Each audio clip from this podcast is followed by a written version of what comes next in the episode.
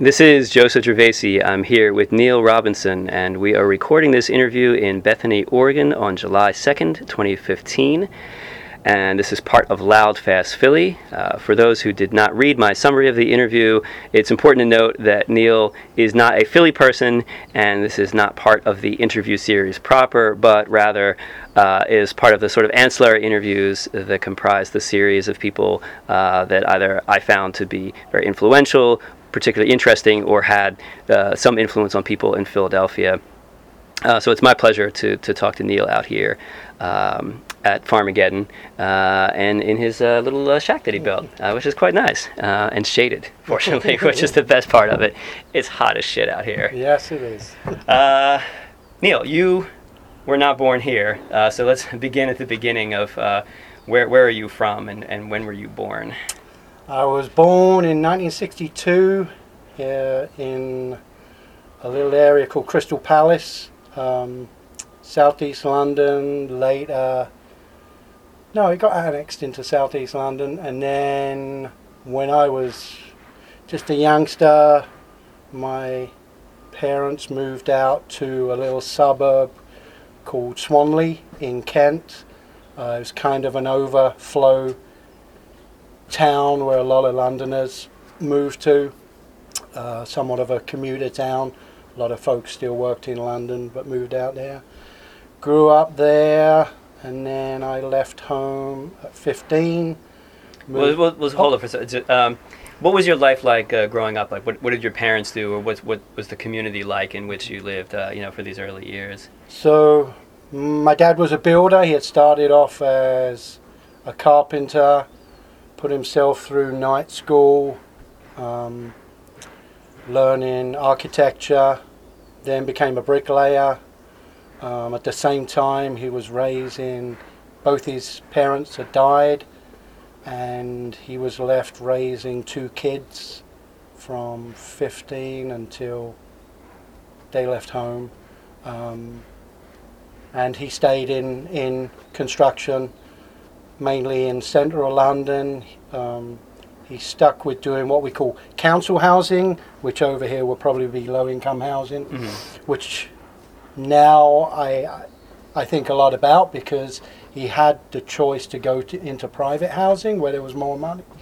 But for some reason, which I've never been able to discuss because I left home at a young age and don't see him, but one day I'd love to ask why he stuck with this low income housing. Mm-hmm. Anyway, uh, the council houses, I guess, began as sort of an egalitarian idea, right? Mm-hmm. That, that, they would provide a, some sense of community, and yeah, and but ultimately didn't go in that direction, right? I mean, no, it was kind of same as here. It got to the point where the councils, the local councils, didn't want to be landlords mm-hmm. because of the many challenges of being a, right. you know, a, a, landlord, so they started getting out of it. Started um, actually again when I was pretty young, they started selling off council houses to individuals at fairly reasonable rates. Mm-hmm. Um, traditionally, areas working class,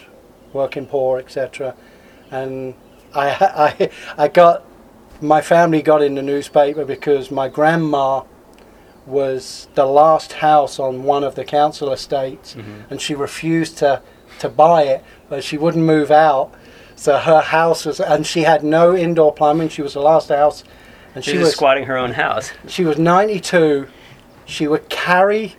This is crazy. She would boil water in the kitchen, mm-hmm. carry it upstairs in a metal tub to fill up the bathtub.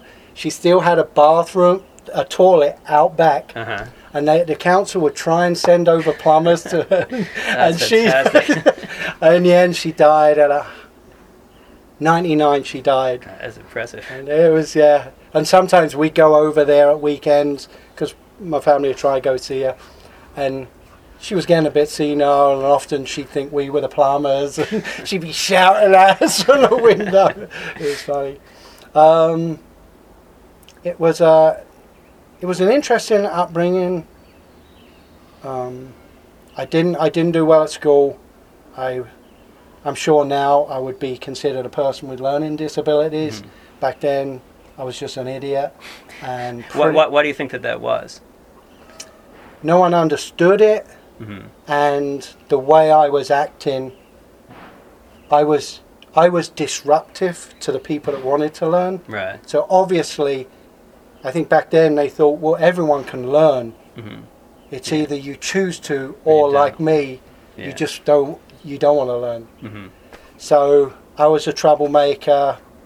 I was usually put outside the class, often given answers to quizzes and Oh, just to move you just to move me system. along. Yeah. So I would sit out class and often I'd leave and go walk in the hallways and start disturbing other. Um, but I excelled at a couple of things, which was any sport, and then surprisingly cooking. And the school I went to, males cook in cooking class, hmm you were a fag. right. Yeah. Yeah. So I then had to all be constantly defending, or I would get worked up when Yeah. you Yeah. I get these homophobic and, and but the teacher worked with me and I it took a long time for me to be able to read. To this day I still can't do math but I've we have so many tools that can do You math do for yeah, us. So I learned to well. use the tools and Yeah. I can probably use most of the tools better than most people because I Mhm. started at such a young age. what were Um, your interests at, uh, as a young person? pretty much sports. Mhm. Yeah, it was. I was lucky in that in the education system back then. We we had a thing called the oh, I'm gonna totally space what it's called.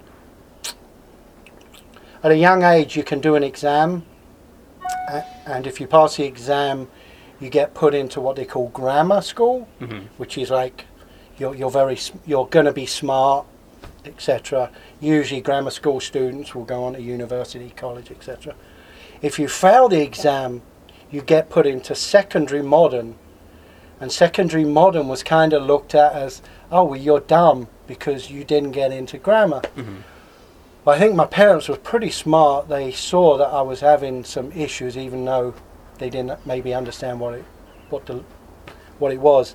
So they never put me into the exam. So I went, I got put into what we call a comprehensive, which is anyone left over. And the school I got put into was heavily biased to sports, hmm and it just so happened that I was good at sports every night.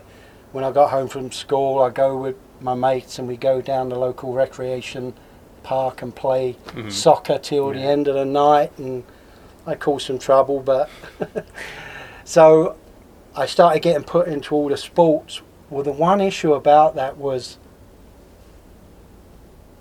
the teacher was really pushing us win, win, win. hmm And all of a sudden, I had such a terrible competitive edge to me hmm that if I lost, and I had a temper back then, Yeah. if I lost, I'd flip out. hmm And it, it, it all kind of hit the fan one night. I was, I was part of a table tennis team, and I got beat, and I just stormed around the table and Table tennis would surely do that to anybody. Very high stakes. yeah, it's funny. I walked around the table and smacked a kid, and uh, um, and I had very very early on had some teachers that were pretty abusive, and my my response to them was often ag- aggressive. Um, and very anti-authoritarian. I think Mhm. that started Right, with the seeds. teachers. Yeah, yeah. they were the seeds of anyone that kind of if you come from a place of talking down to me, hmm I will respond with Yeah. usually a very aggressive manner. Yeah. If you show up. me some respect, and I've learned to turn that around now to to understand that oh, well maybe I need to be the one to take the step back and sh- and, and and set the moral standard for however we're going to have this interaction Mhm. so Yeah, that yeah. it doesn't dissolve into being that talking with a dude with a swastika on his forehead, Mhm. or I would very. And I think I got involved in martial arts pretty early on, and I think that that was a that was a really, or not early on. Maybe I shouldn't get into that, but on the East Side, I got into martial arts Mhm. with Puerto Rican senseis, and that was really, I think that was a a, a, um, a real learning point for me about myself, about setting me in a place to have some confidence, Mhm. going into situations, and dissolving any, you know, conflict where we could sit down and, and discuss it. You mentioned that you were out of the home at a pretty young age. Oh. Uh, what, what was it that propelled you out of the home, and, and what did it propel you into? I think I got exposed to punk. My brother was the first one to get into punk. He was going to he was going to a university in Leicester Square. I can't remember the name of it. And like a lot of universities in the early days of punk, we're talking 76 here, hmm 75, 76, they were put on shows. And uh, I remember one day I came home from school and I heard music play, playing in his room. And then I, he, left. I don't know where he went.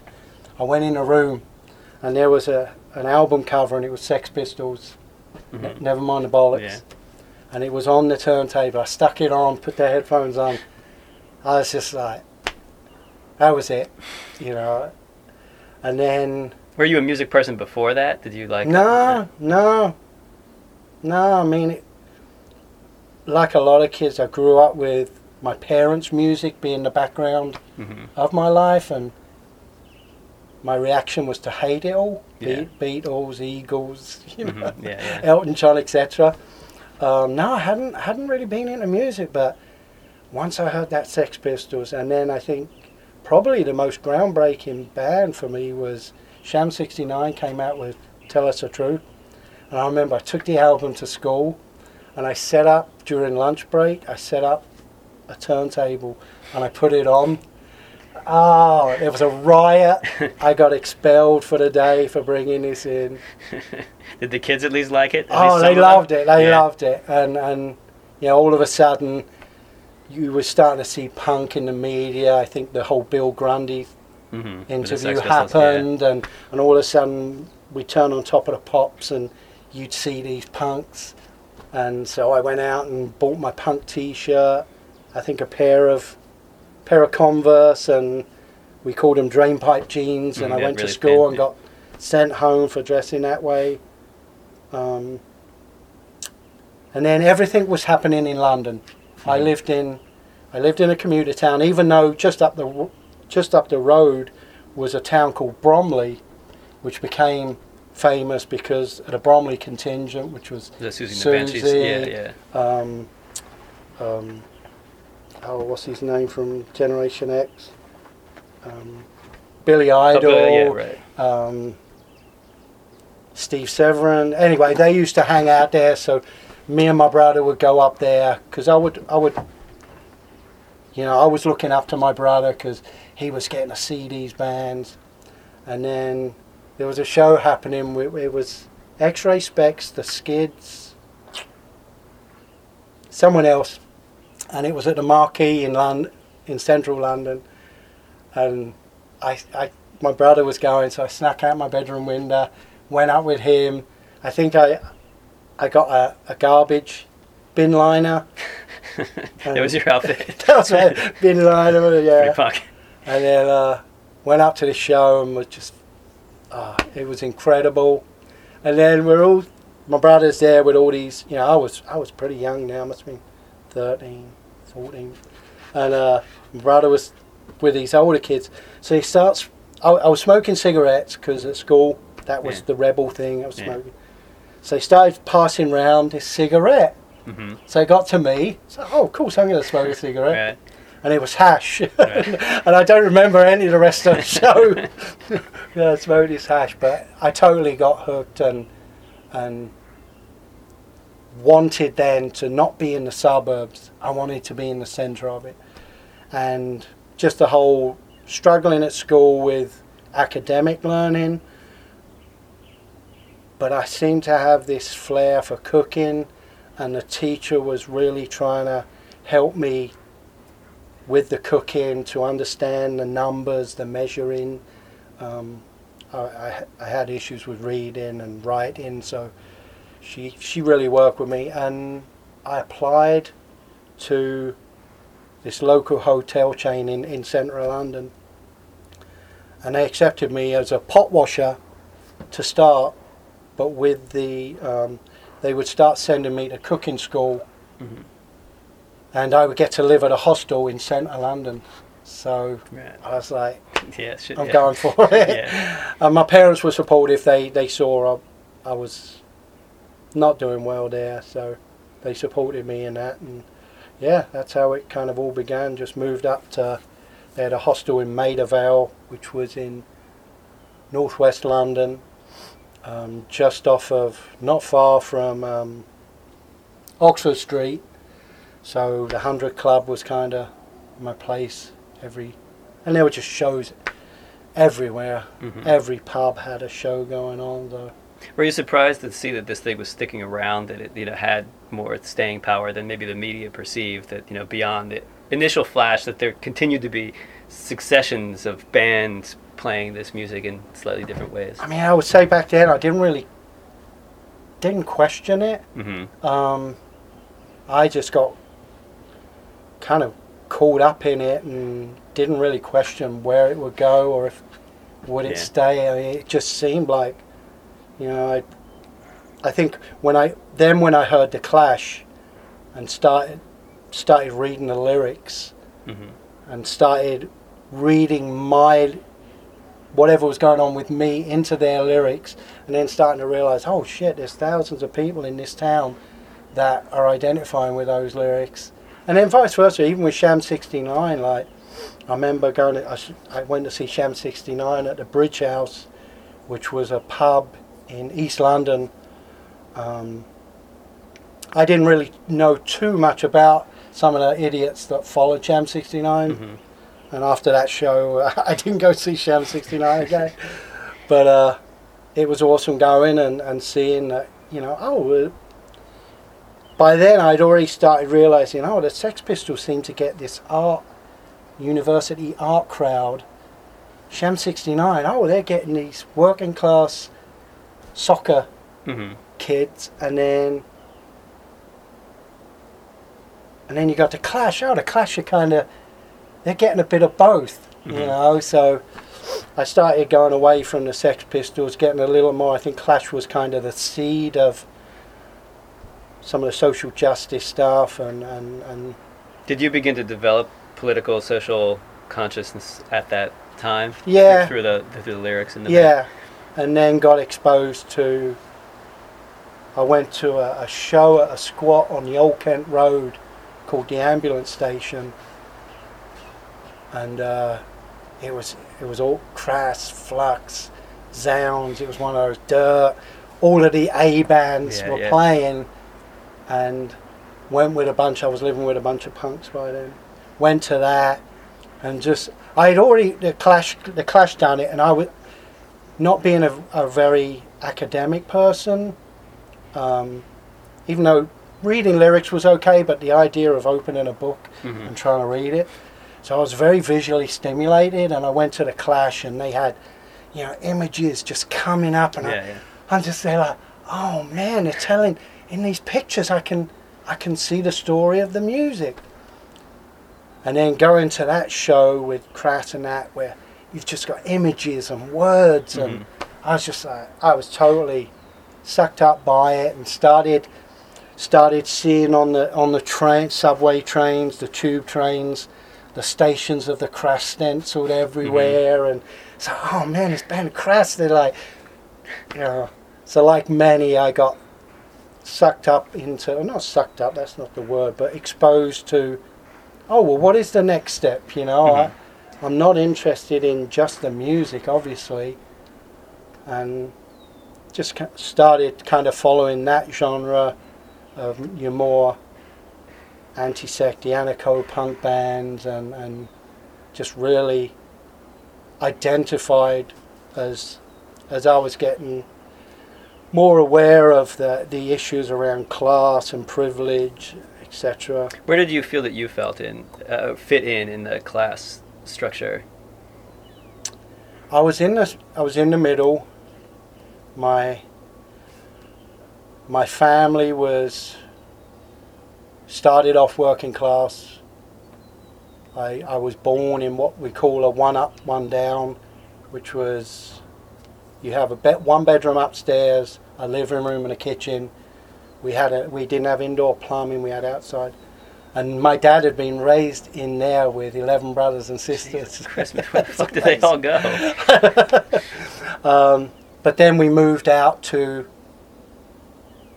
this this this uh, new housing estate with where the, the so we, we lived on a a row house where mm-hmm. all the houses were attached. So we moved to a semi-detached, which was one wall wasn't connected. Right, right, right, That's yeah. luxurious. Um, and it was a nice house. So we were, you know, my dad had a good job. He had worked his way up. He was he was a site foreman, so he was good. We owned it. We had a car because the company he'd worked for gave him a car, which a lot of people didn't have cars, and mm-hmm. it was mm-hmm. just too expensive. So we were we were kind of pl- in that middle class. Back then, we didn't have middle class in England. Yeah, mm-hmm. but um, but then I, I, I think I identified identified more with, especially probably because of, of, learning abilities. Mm-hmm. I struggled and faced probably similar abuse to what a lot of poor kids in the in the uh, urban settings. So I would go to. I mean, we didn't call them skinhead shows back then because Sham 69 wasn't a skinhead mm-hmm. So, but I was starting to see a lot of these kids, and I kind of was going between the two of the anarcho punk. But I often tell people that I would go out to Dial House where Crass lived because they had an open door policy. You could go there and there was always food and you can go and just sit and listen. And I'd go out there I'd sit and listen, but I didn't have a fucking clue what they were talking about. you know, I just couldn't grasp my head around a lot of the deep anarchist.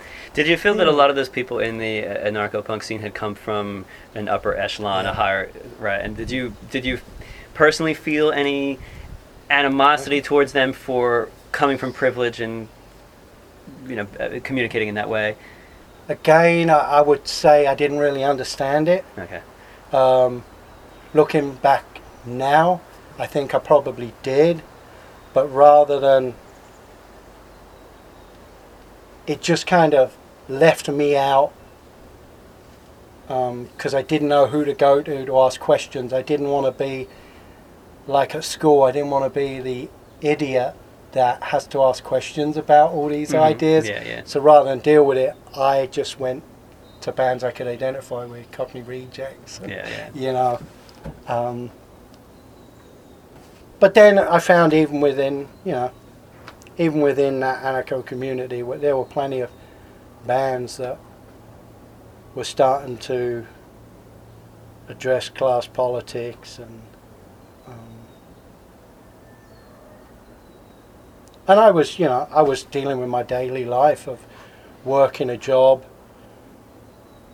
hanging out with, you know, most nights you'd find us in this particular pub in, and then I was, I was in the uh, West London area of Notting Hill Gate, so um, there was always lots going on around race issues in that community, so I was really being exposed to the issues of race very early on. And back then, London was not a nice place for people of colour, and I'd faced that really early on because my dad working on building sites, he would he would be hiring a lot of people that were coming from West Indies, from I one particular person, Charlie, and his kids came from South Africa.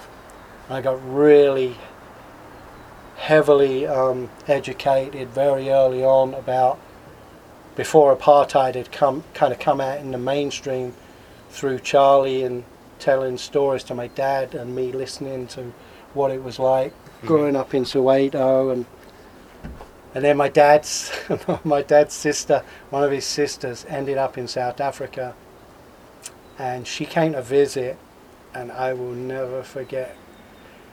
She walked in the door.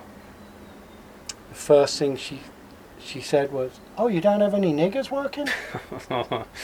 my dad just threw her out. and then, as in the media, we started seeing about South Africa and started even within the punk community. You know, Chumbawamba was talking about it, and people were talking about South Africa and apartheid. And then I was seeing a similar situation, living in London, living in a poor black West Indian community where hmm. they were facing a lot of the same stuff, but on a different level. And that. Were you living in a squat in that community? or No, I okay. wasn't. No, no, I was living in. Well, I no, I lived in a squat, but there was a bunch of us lived in the most ridiculous squat because it was in one of the richest streets in in West London, and what had happened was this uh, this this Saudi Arabian kid, his father had bought him the building. Mhm. And then he basically done nothing with it. And one of the punk kids met him one night at a club or something.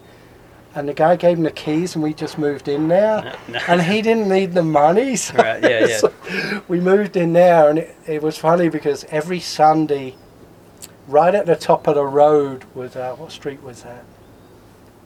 Man, I forgot the street. I was looking at it the other day to see on on Google Earth or something to see what was going on. At the top of the street was um, where Prince Charles lived Mhm. with Di, and every Sunday their their entourage would come down our street to go to church. it's kind of funny.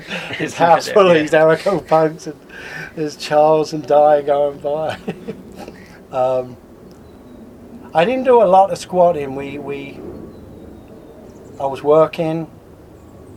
Everyone was getting unemployment at that time, so we could afford to have housing was fairly cheap, especially when there was a whole bunch of punks. Mhm. Um,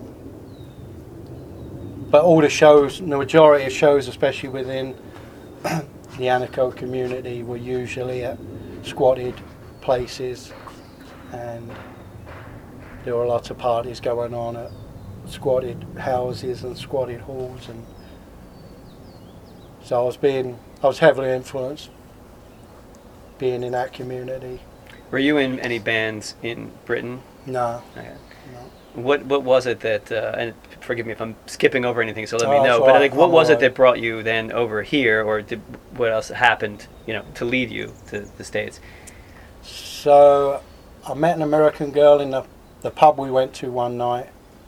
Um, I think we had we get we get completely wasted in this pub, and then we put on the most ridiculous '80s music, and then there'd Mhm. just be all these punks doing sing-alongs. I think it was during one of these sing-alongs. I think it was Soft Cell. hmm We're all singing along. Tainted love or something. Yeah, Tainted yeah. Love, I think. And then she came in and we just got talking and kind of started hanging out while she was she was going to school in London. Was she Uh, punk? Yeah, yeah, yeah. She was from New Jersey. All right. um, and she was going to NYU, which was at the time in New York. NYU was very much in part of the scene there, and Mhm. you know, especially WNYU, the radio show. But uh, so she she came back to America. She came back to visit a few times. Um, I tell people we had this. She'd phone me at a call box hmm in London and she reversed the charges. Back then, you could reverse the charges and there weren't these computers, so they didn't know it was going to a call box. So we would spend hours talking, and often the the uh, um, the uh, oh, I forgot the receptionist would come on and be like, Oh, the operator. The operator. Yeah, yeah, yeah. You sure? Is this a, is this a private line? oh yeah, of course. Yeah. sure it is. So she came and visited a bunch of times, and then the last time in '84, early '84, I think, she came to visit, and we're getting to the end of the visit, and she said, "I can't keep on doing this, coming over here to see you." And I'm like, "Well, there's nothing I can do. I can't. I don't have money to come to go over there." And she's like, "How about?" I'll buy you a ticket and you come over and this was two days before she left. I'm like, sure, I come over. so So I you were able to just drop all of I dropped of life everything. there, I yeah. dropped I left it I left everything and the plan was to come for two weeks and then I was just the minute I got to New York City I was just like, Wow, this is fucking incredible. So the city more than the girl was the, the thing that, that wound up keeping you there. yeah. Was that a relationship that, that continued? Yeah, we continued for a few years. Um, not sure how deep I should go into that. Well, we, so we got married. Okay, oh, for legal purposes? For legal Yeah, yeah, yeah. yeah, I think at this point that's probably fine to say. okay. Yeah. Um, and yeah, she was going to NYU, and she had a dorm in Rubin Hall, which was on Fifth Avenue and Eight Fifth Avenue and Eighth Street. Near, in the dorm, in the room above me was um, Dave Insurgent hmm from Reagan Youth. Uh, You were able to live in her dorm room? yeah, she would sneak me in, and then I got to know one particular security guard, and I knew when he worked, and he was okay with me hmm coming in. Um, I didn't. I didn't enjoy the dorm. Just, I don't think I liked being around so many intellectual. Even talking with Dave, Insurgent was like, "Whoa, slow down, Dave. You're above me."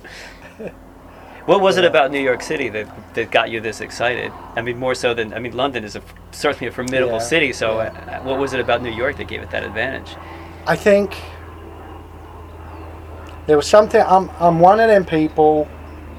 I'm very stimulated by the energy of others, hmm which is now that's I recognise it, especially because for the first time in my life I've moved to the country, and I told someone the other day for the first time for 52 years I feel like I've actually slept and rested hmm whereas I've pretty much spent my life being so stimulated by the energy of others, Yeah. depending where I am. But I think that that the energy in New York City was stimulating for me. But I think also I was treated because I was English and very early on because I was a punk that was English. Uh-huh, yeah, I can. I was treated, even though I wasn't in a band, Right. I was treated. but the accent. Yeah. yeah. And I go in a pub like um, downtown Beirut. There was a pub, a punk play, punk pu- uh, bar on First Avenue and 10th Street. I wouldn't have to buy any drinks all night. I just had to open my mouth. It's just, I totally got caught up in like, you know, oh wow, I'm, uh, you know, I'm someone here, where n- not felt like anyone. Not that I really, I mean, I didn't want to be necessarily someone special hmm but it it's stimulating, you know. Yeah, yeah, and sure. and and there was just so much going on in New York City at that time, you know. I'd walk down the street, see see Ric Ocasek and, and like Billy Idol walking down the road or go walking to get weed. At yeah, and then I started going to CBiz. And then What bands were you seeing in New York at that time when you got there? You first got there. Ramones. Uh, actually, we were going out to because her her her mum lived out in New Jersey, in uh, this little town called Florham Park, which is kind of northern New Jersey. So we'd actually go out there quite a bit, and I actually managed to get a job out there at a nursery. Um, we lived out there for a little while prior to between between her getting out of school and then moving kind of real to a, an apartment. We'd go out to New Jersey. So I was going to. There was a, a punk club called Aldo's. I think it was in like Passaic. Mhm. And I go there. Saw Major Conflict Misfits. Channel Three. I don't know. They would have. They were kind of. It was Aldo's was a small, small club. Mhm. You know, it was so interesting going to New York City and you know going to a rock hotel show. I'm like, wow, damn, you know, punk's this popular. Mhm. you know, and kids coming from all over the place. Um, and then I met. Then, then I so I was living. I was. We got an apartment on First Avenue above this bar called Downtown Beirut.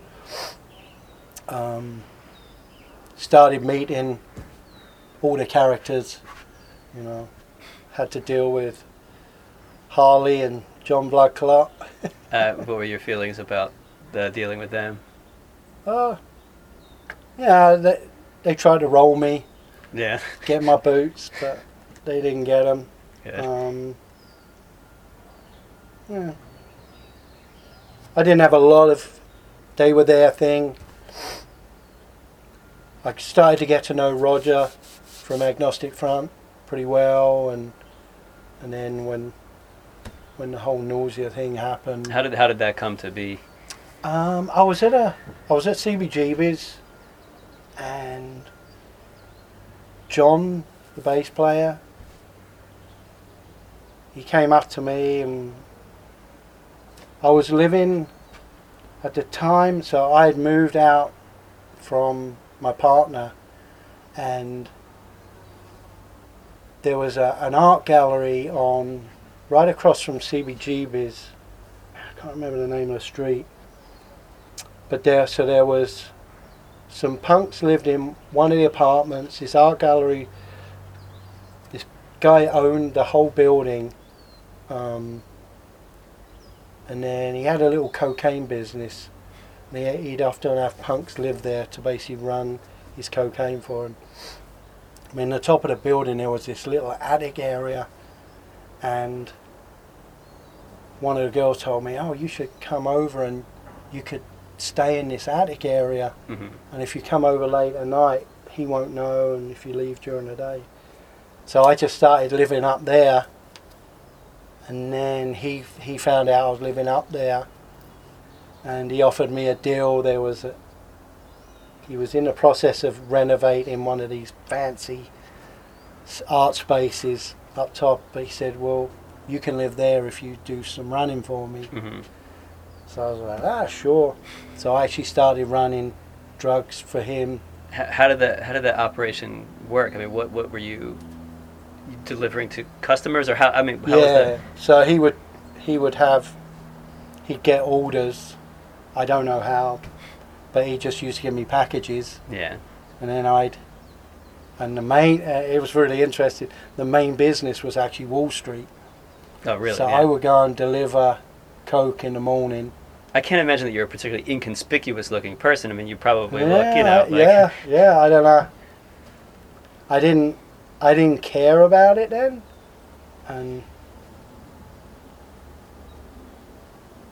it was a very, very weird time. So I was, I would take, I would take coke down to Wall Street. I go, go into these businesses, Mhm. and I, the receptionists would be there. Oh, package for so and so. and they would know. Everybody would they know would what know, the yeah, yeah, yeah, and I just drop it off, or I go up to Midtown. And this is pre-crack, right? Yeah, Yeah. yeah, Um, yeah. Did you see a lot of drug use within the that punk community at that time? Yeah, mostly alcohol, but I mean, I was growing up in London. I pretty early on got into speed. hmm Pretty much everyone done speed. Back And did you then, continue, continue that? I continued that. Did you um, find that it was an addictive problem or more of a recreational use? For me, it was recreational. I don't have an addictive personality, hmm which I'm extremely thankful for because Right. I've tried everything. Um, and so many other people got sucked up for whatever reason. It was recreational, and if if I had money to buy it, hmm I'd do it. If I didn't, I could go without. Right. Um, I'm always curious for, for people who have had the experience with drugs. Did you ever find that there was anything very beneficial about, say, use of psychedelics or something that maybe brought you to any kind of a greater uh, understanding or increased your perception in, in, some way? psychedelics were not good for me. Um, I'm hyperactive hmm and I have the most crazy vivid imagination. Right. So my times with psychedelics were fucking terrible. So all trips equal bad trips. All trips were bad trips, but I love or loved uppers. hmm And I think the reason being, and I still do it today, I'm still somewhat hyperactive, but not what I used to be. At the end of the day, I drink coffee to calm me down, to even me out. hmm So for me, I think doing all those uppers actually balanced me somewhat Yeah, yeah. but they gave me this you got this nice euphoric especially when, when i got introduced to cocaine i mean speed's one thing but cocaine was a whole that feeling of euphoria hmm And which you'd liked, I take it. i, yeah, en- yeah, yeah. I enjoyed it yeah, yeah, but I, I liked the i mean i think it just went along with the stimulation for whatever reason i wanted to be continuously stimulated Mhm. at that time it was accessible to me um, and just like in it, it was in, in london like i remember the first time i went to get hash and i was going to this place called st stephen's gardens in notting hill gate and i remember telling someone oh i'm going down to st stephen's gardens. They're like don't go down there. What do you mean? No that's where all the jamaican gangs are. Mhm. what do you mean you know, I went down there and sure I was, you know, buying from guys with dreadlocks and yeah. I never I never understood that like that fear. Yeah, you know, yeah. and before I knew it, I became the person who was picking up for everyone else because I wasn't afraid to sit down with a person that was different than me. Mhm. You know, Yeah. and and the same happened in New York City. Like, I, I I got somewhat accepted, and a lot of this I haven't really talked about, but I got accepted by Puerto Rican gang members that were pretty big names on the Lower East Side, and after I left, they finally their businesses got taken down. And you think it was just because you were just willing to talk to them and communicate with them? Yeah, and that, not that, that's all that it really took. and not fear. Yeah, and, yeah. and and I think part of it was they played up on that fear. Mhm. You know, when the when the white bridge and tunnel crowd came Yeah, in, yeah. they wanted. I think they got off on this fear of you know, Yeah, you're from another motherfucking country. Yeah. Isn't a bridge and tunnel. There's an Atlantic Ocean. and, and and a lot of the a lot of the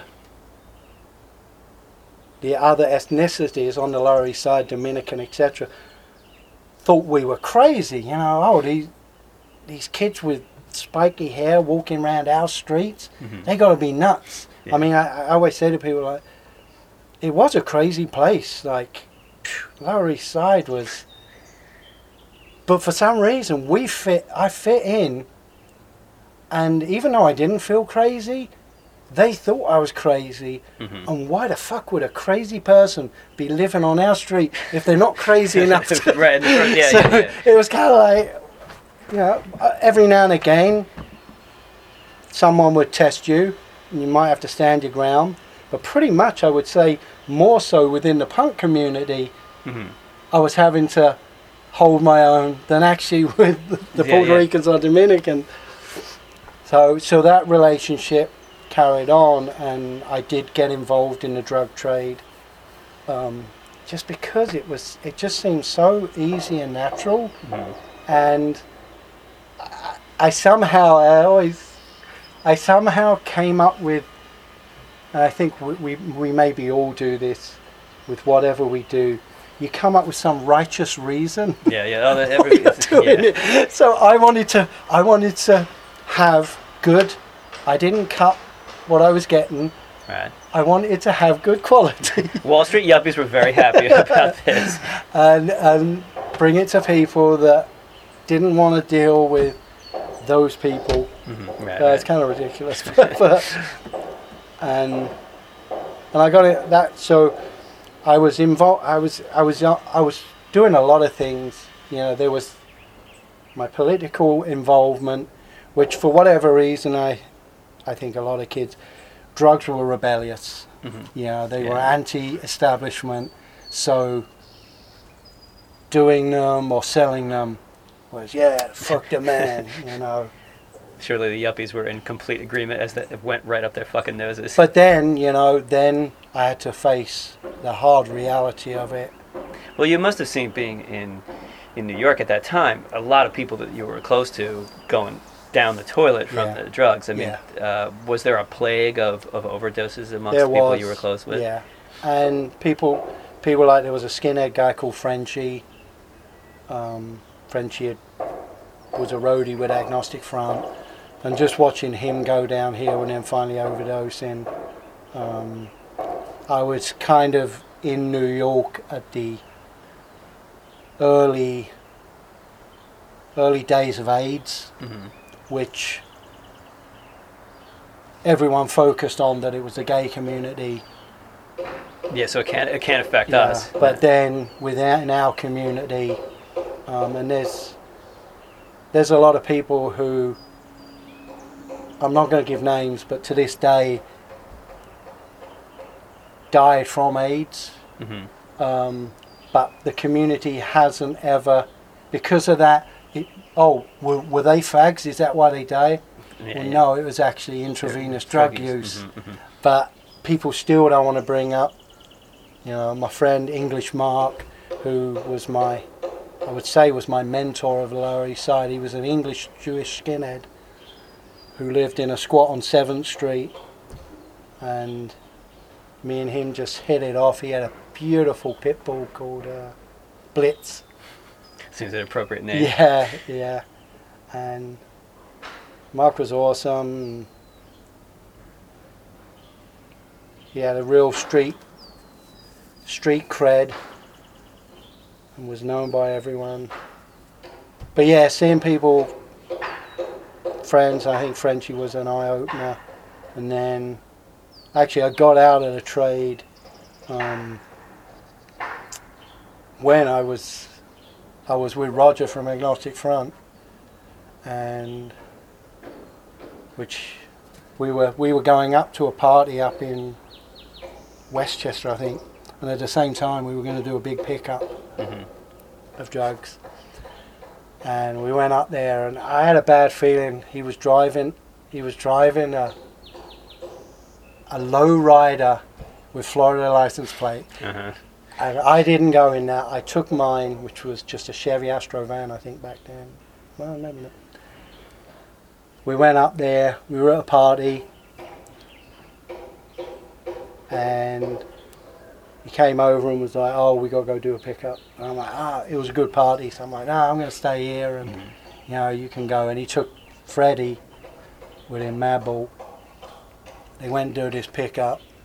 On the way back, the local cop saw the Florida plates, came up with, I think it was either he didn't indicate on a certain turn or Mhm. something, No, yeah, yeah. pulled him over, done an illegal search, but that didn't come out until, actually turns out that the, the, the cop that pulled him over was the son of the local sheriff, the judge in the town was the father of the sheriff who was Oh man.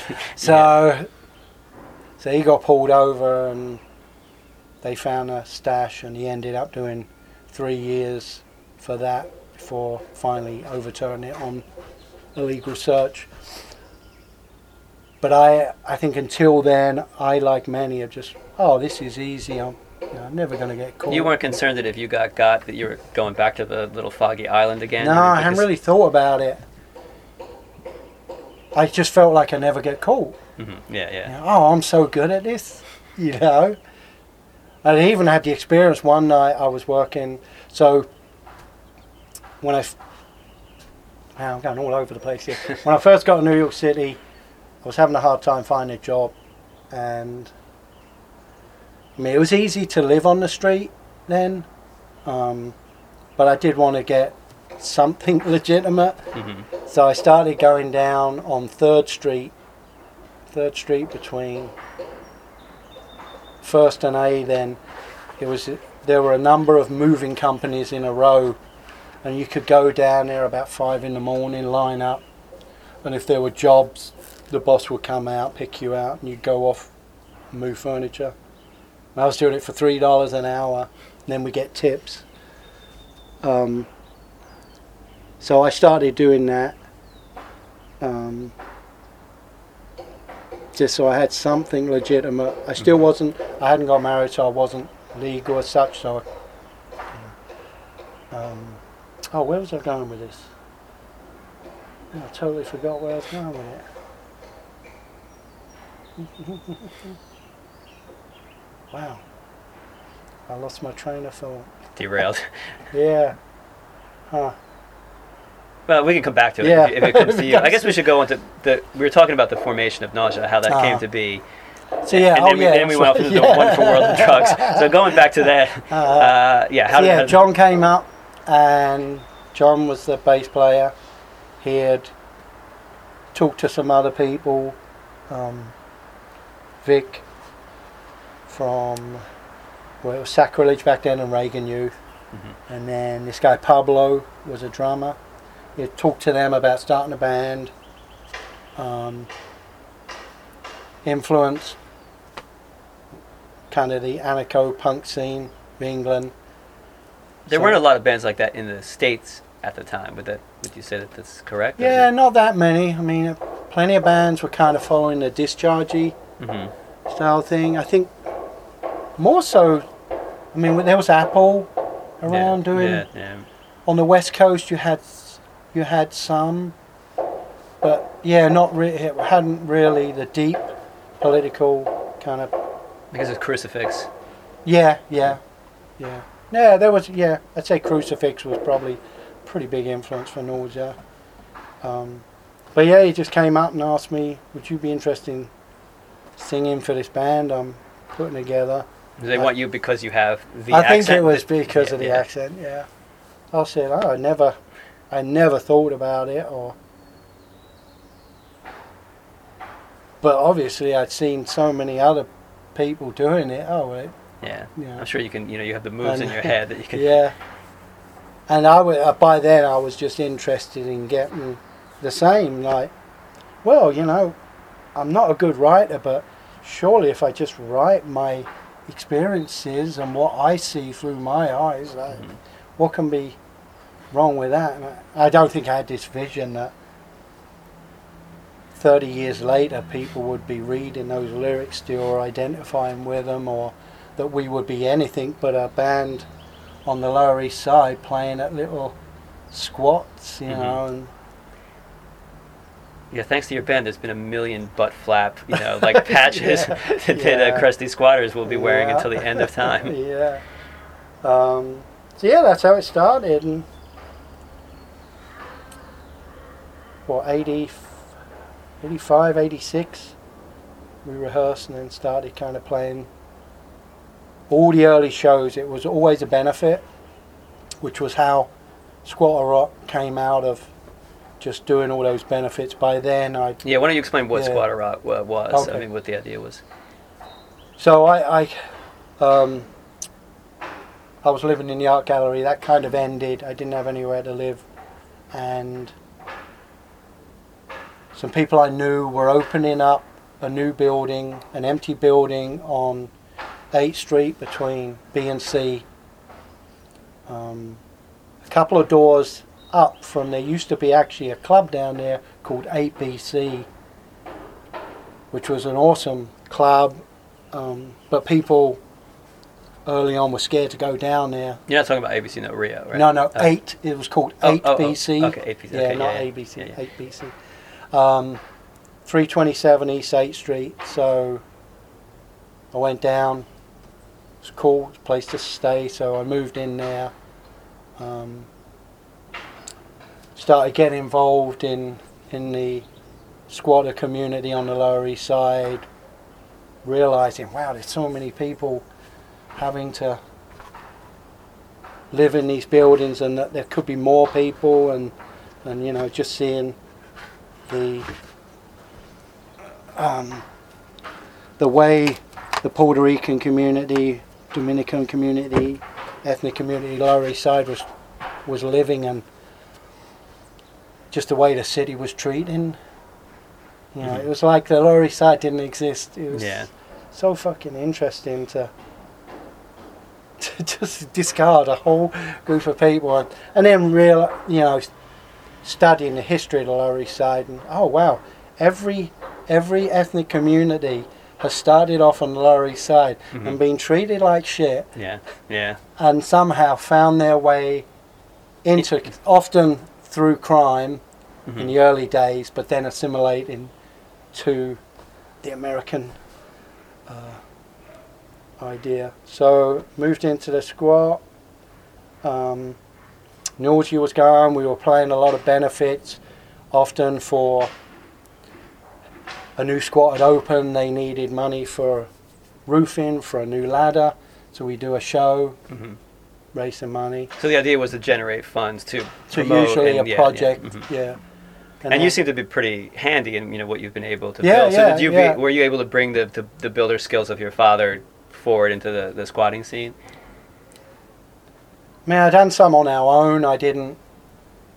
I worked on our building, but um, no, I wouldn't say I really worked on other people's.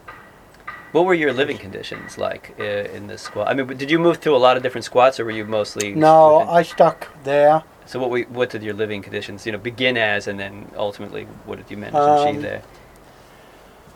So my apartment, half the apartment had a roof. What's on the other half? Nothing. the roof had gone. So I don't. You probably know, but maybe I'll just explain to people what happened on the Lower East Side back then. So buildings on the Lower East Side were kind of put up for auction, and a lot of uptown folks they were at prices where anyone could basically, or a lot of people have of privilege could afford to buy a building. Right. So they were buying these buildings, not with any plan to renovate them or anything, because the community to outsiders was a war zone. hmm Um, but they were thinking down the road that maybe something will change in that community. So they were buying these buildings, and then drug dealers would come in and often start dealing drugs out of building. You could go on any block and there would be a building and there would be a brick would move out the wall. hmm You, a can would come down, you put your money in, there'd be a line up the block and Right. you get your drugs. So to stop that, these la- these uh, building owners would pay local kids. I think it was fifty dollars to go and firebomb the buildings. hmm Gut, you know, just so that the insides were gutted. This had happened something like this in the in the Bronx before, right? Where the, all the buildings were just yeah, being burned yeah, constantly. yeah. Well, then you know, squatters, people that needed homes, started moving into buildings, and they would still firebomb buildings, even with people in. Twice, our building got local kids try to firebomb ours. Did, did these kids know you? I mean, did they have any interaction with with you people living in they the they saw us on the streets. and they I just think like, oh, this is a bunch of scumbags or something. Yeah, yeah. I mean, it was such a. I wa- I was telling someone else like.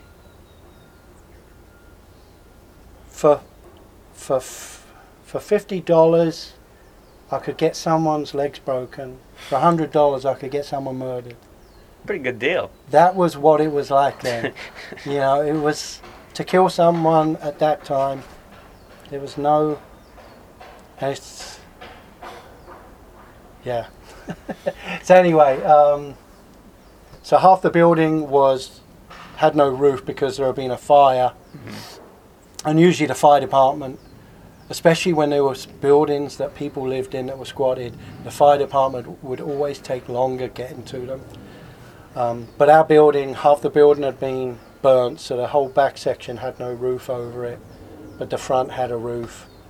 Um, and when it rained, we'd have tarps that we'd try and put across. There was no stair stairway above ours, so we put in a new stairway up there. Um, but we were mainly doing shows at other places to raise money, and then at the same time, Ralphie Boy, who was living in a squat across the road from my squat, um, he was kind of following Nausea around and rode in and doing his thing, and we'd all be hanging out in Tompkins Square every night. He was the one that came up with the idea, oh, why don't we do a, a record to kind of thank the bands that have been doing all these benefits, mm-hmm. and we'll do it under the name Squat or Rot.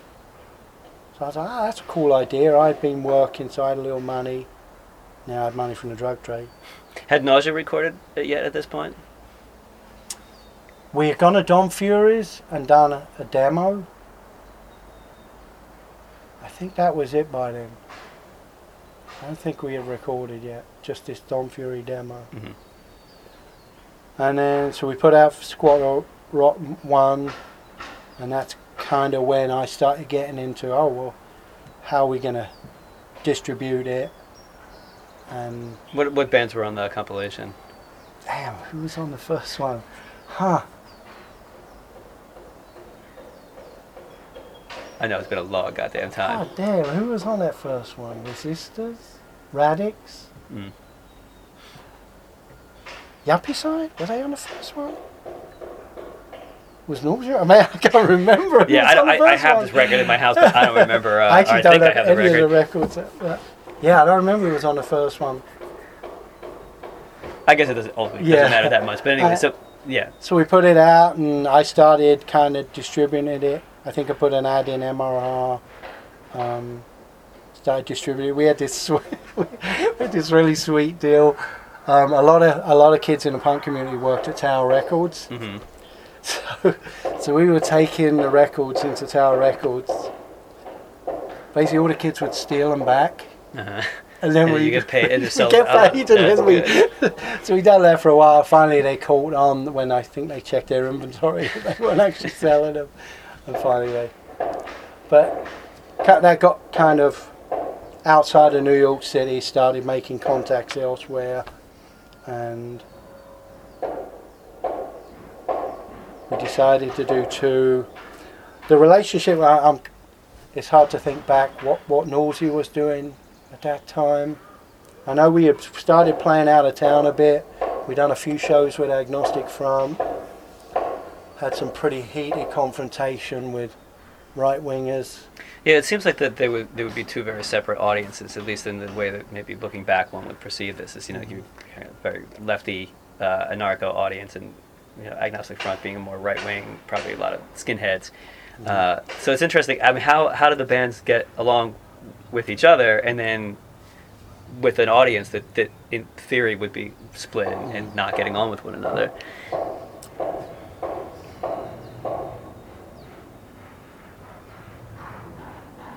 No, I was thinking about I was thinking about this the other day because like, I'm still really close friends with Nick from YDL, mm-hmm.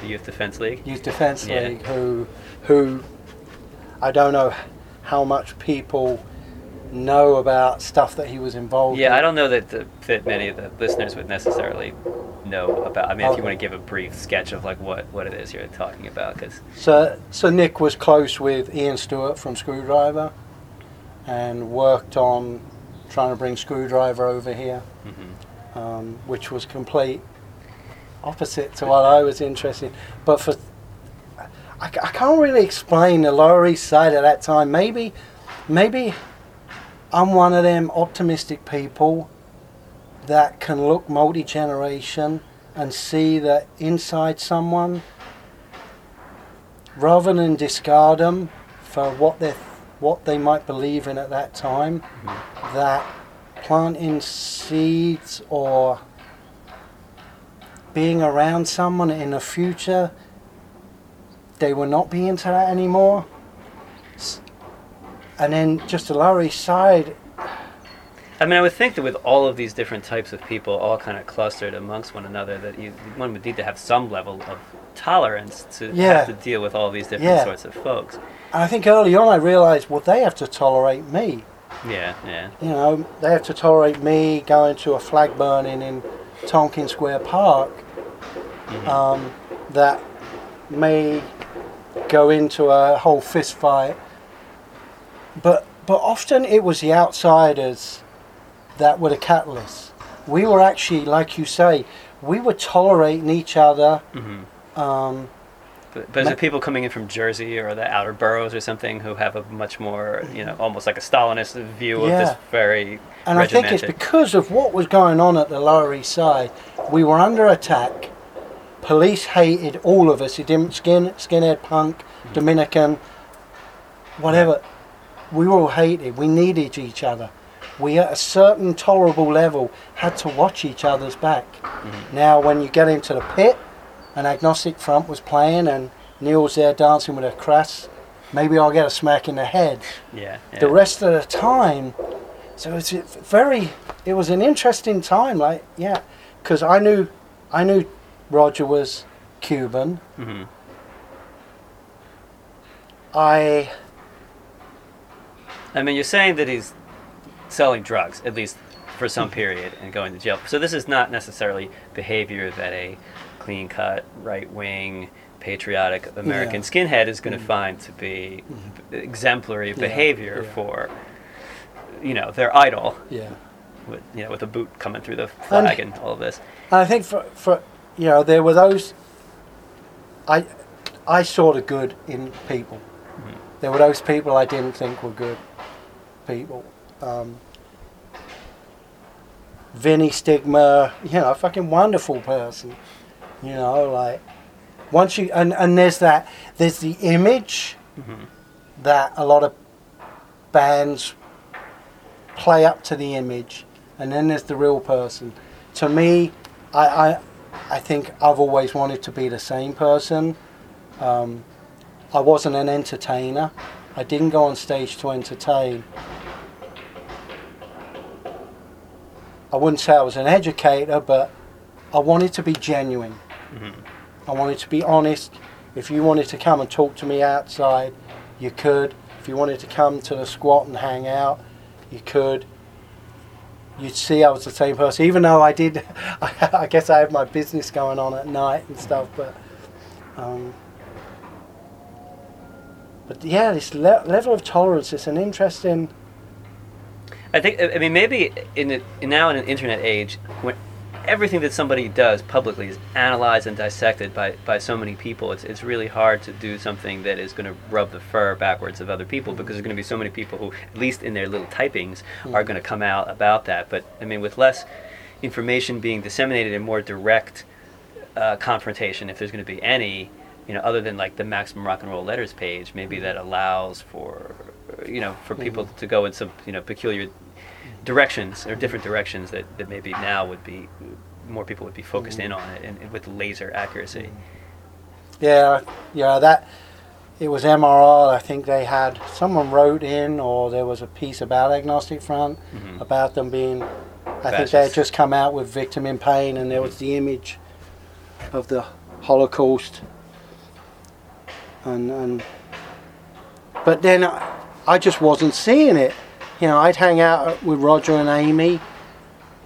I wasn't hearing like, nigga this, nigga that, Jew this, Jew that. I wasn't hearing was, was there a racial element to, to what they were doing at least at that time or was it more of a working class Well, uh, I would say working class. Some members came on that uh, were part of some some racist organisations. Um, I'd say most of the people then it was it was more the whole American pride thing, and that that that to me can. I mean, foot soldiers can be. There's a lot of followers. mhm. And if you get someone who says, "Oh well, ev- we should all be concentrating on people of color right now," oh yeah, yeah, yeah, yeah. Um, and just a lot of, lot of, a lot of, a lot of young, young, edu- uneducated, from working class. I mean, a lot of, a lot of these kids have multi-ethnic backgrounds. Mm-hmm. Yeah, yeah. and maybe they're struggling to find their identity. They want to be accepted by the dominant culture. Mhm. You know, they're maybe they started realizing at a certain age that oh shit, there is a dominant culture here, and Yeah, yeah. Sometimes it's, I- I have no personal problem with American pride or patriotism. I know a lot of people in the scene do, but sometimes it, it seems peculiar that people who would be at the lowest strata of the society and are not receiving any of the benefits of being an American would be so proud of their Americanism. Uh, it's just it seems a bit Mm. peculiar. you know, one thing I over time have kind of seen. I think maybe this comes from my own experience and meeting other expatriates that live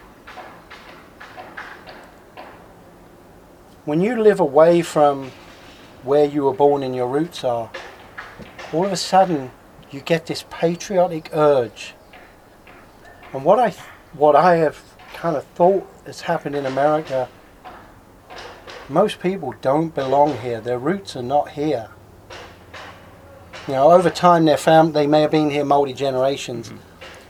but deep down, not many people are part of the native community, indigenous community of this country. Indigenous meaning what? Native Americans? Native or, American. Yeah, but that, that seems to be so so so far in the past. Oh yeah, yeah, yeah. But I think, and, and I don't know. I, again, I've kind of thought, seeing how the African American black community is searching for identity. Mm-hmm. That, because I'll talk to Italians, I'll talk to Irish, they're more patriotic about the land they're from, though they've never ever been there. Yeah, yeah, yeah. I certainly yeah, understand people. Everybody, yeah, oh, I love Italy, it's, but can't fucking speak Italian. Maybe never gone. Maybe never even left Yeah. New Jersey or New York.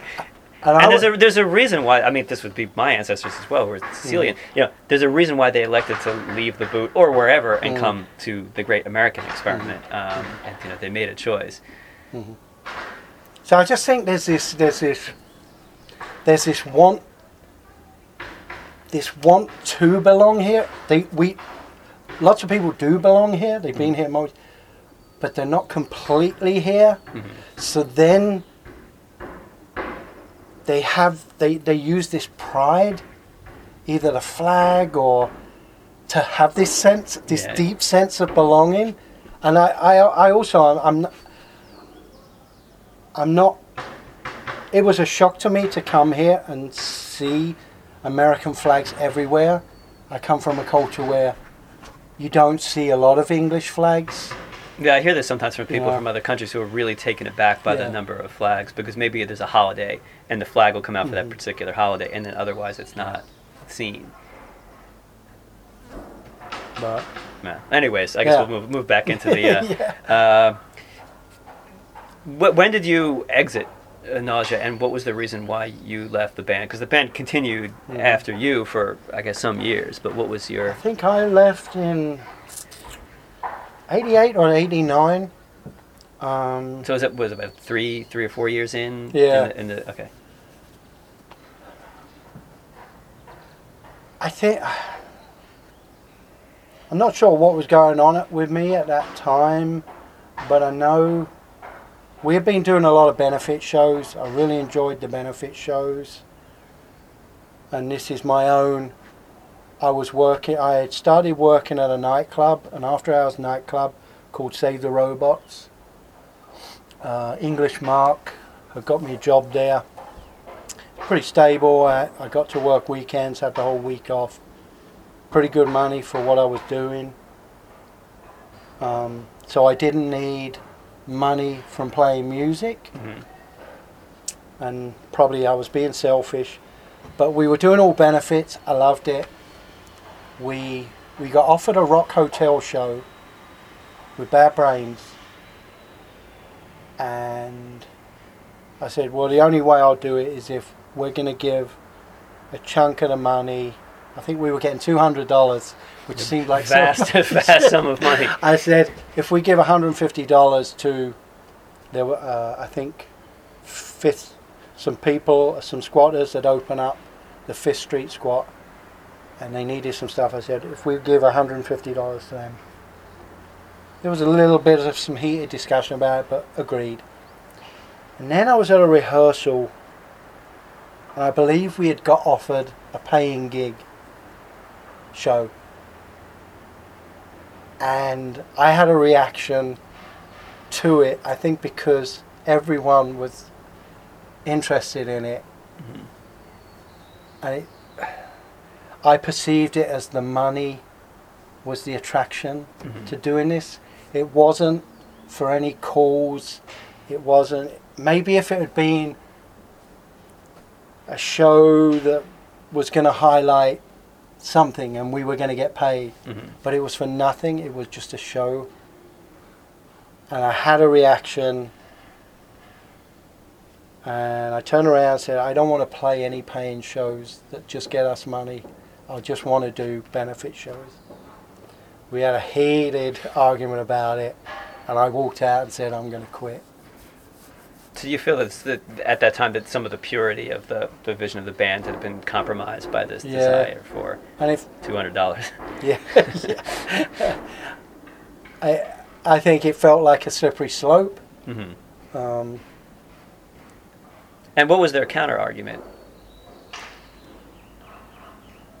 Or um, you know that we got to pay for rehearsal, um, instruments, gas money, um, getting the shows, etc., etc. Did you feel that that wasn't a legitimate concern? Again, I think it's because of my my because financially I was secure. hmm Right.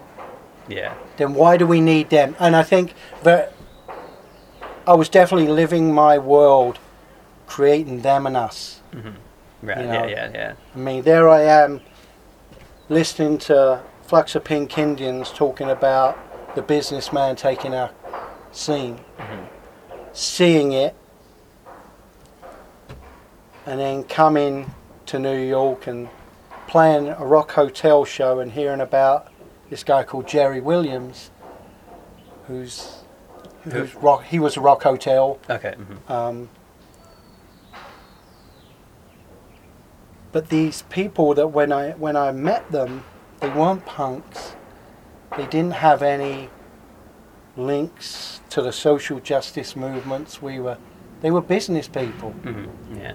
that saw something that we were creating, and maybe it was I was in I didn't realize outside of New York City that this was becoming such a big thing Yeah. Yeah. that everyone's all of a sudden wanted to get their hand in This that. is what the kids are listening Yeah. to. We put it on for the kids and make money from it. Yeah. Yeah. Yeah. and you know later on years later then you get the Warped Tour and you get Yeah. Yeah. you know and now I see it again Yeah. with this whole like I was telling you this like midlife crisis where all of a sudden oh I was there in 82 or 84 and Yeah. Yeah. hardcore this and CBGB's that and, Mhm.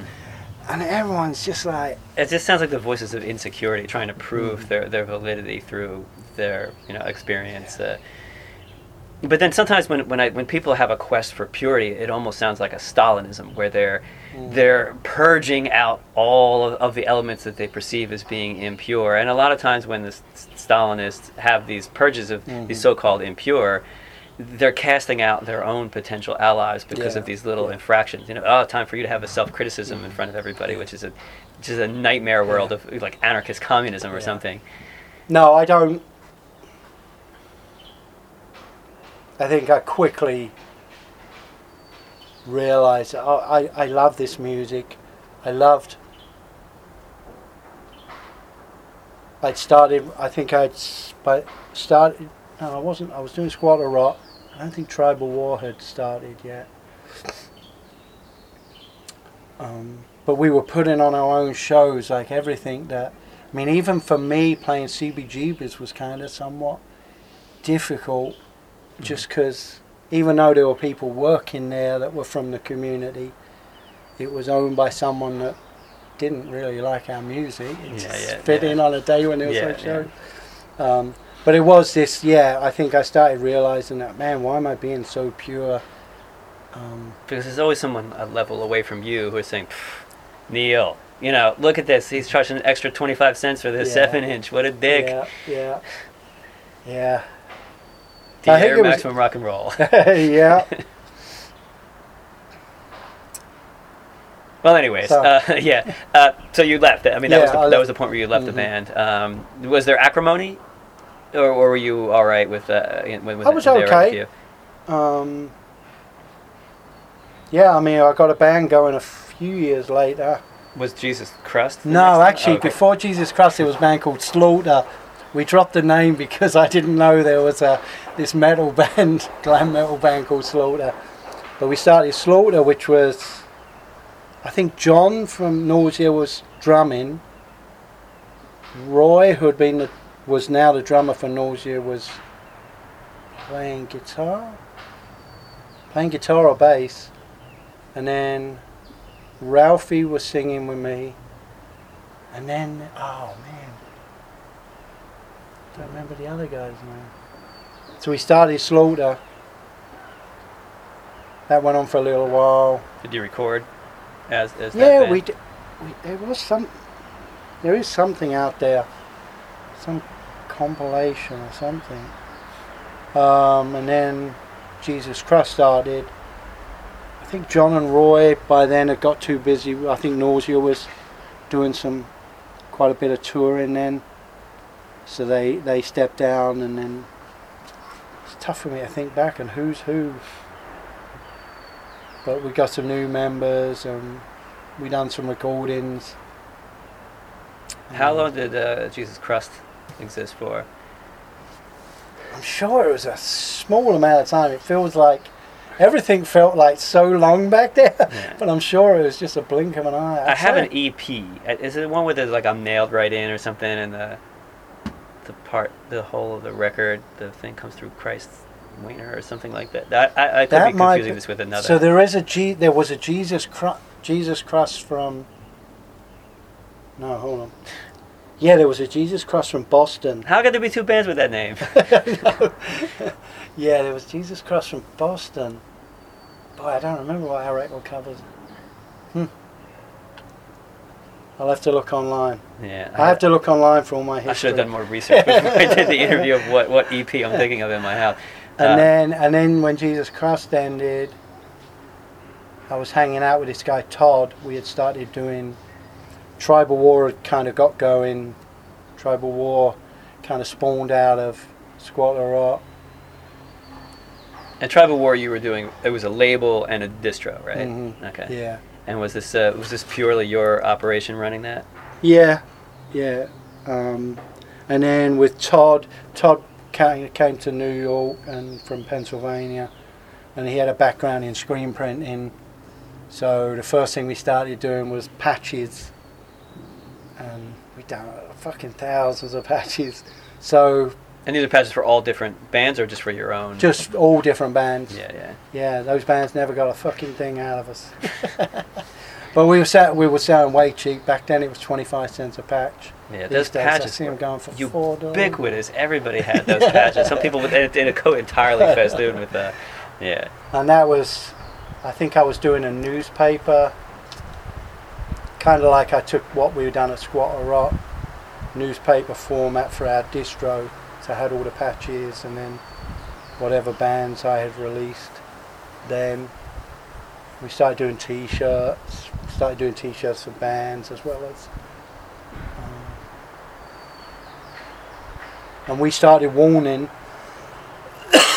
We put out one one seven inch. And then I don't know how long warning went on for not that long. And then started final warning. Um, got to tour a few times because I by then I was starting to set up tours for bands on Tribal War and help get bands from Europe over here and bands were contacting me um, and it was always I was still trying to back then I was like you had said like I was always trying to do everything so pure Mm-hmm. and you know, I just thought, oh well, we can do, we can tour the U.S. and play every DIY space. You probably shouldn't drive a van though, because you'll be pollu- polluting and buying uh, Yeah. gasoline. Have you considered walking on an entire tour Yeah. carrying your instruments? If you really meant it, yes. Yeah, and you know the reality of, sure, you can play small places, but some a lot of pe- people might not come, and you're not going to get paid. Yeah, yeah. And then, how do you get when you've got to put gas in a vehicle, and you've got to feed a group of people? How do you get from A to B? I think that kind of fevered purity wound up with something that of eroded a lot of straight edge people who were who felt so strongly about something that they there's nowhere that they could go but to collapse and you know turn against the thing that they felt that strongly about because Yeah. they could never live up to anybody's standards, Yeah. let alone their own. Yeah.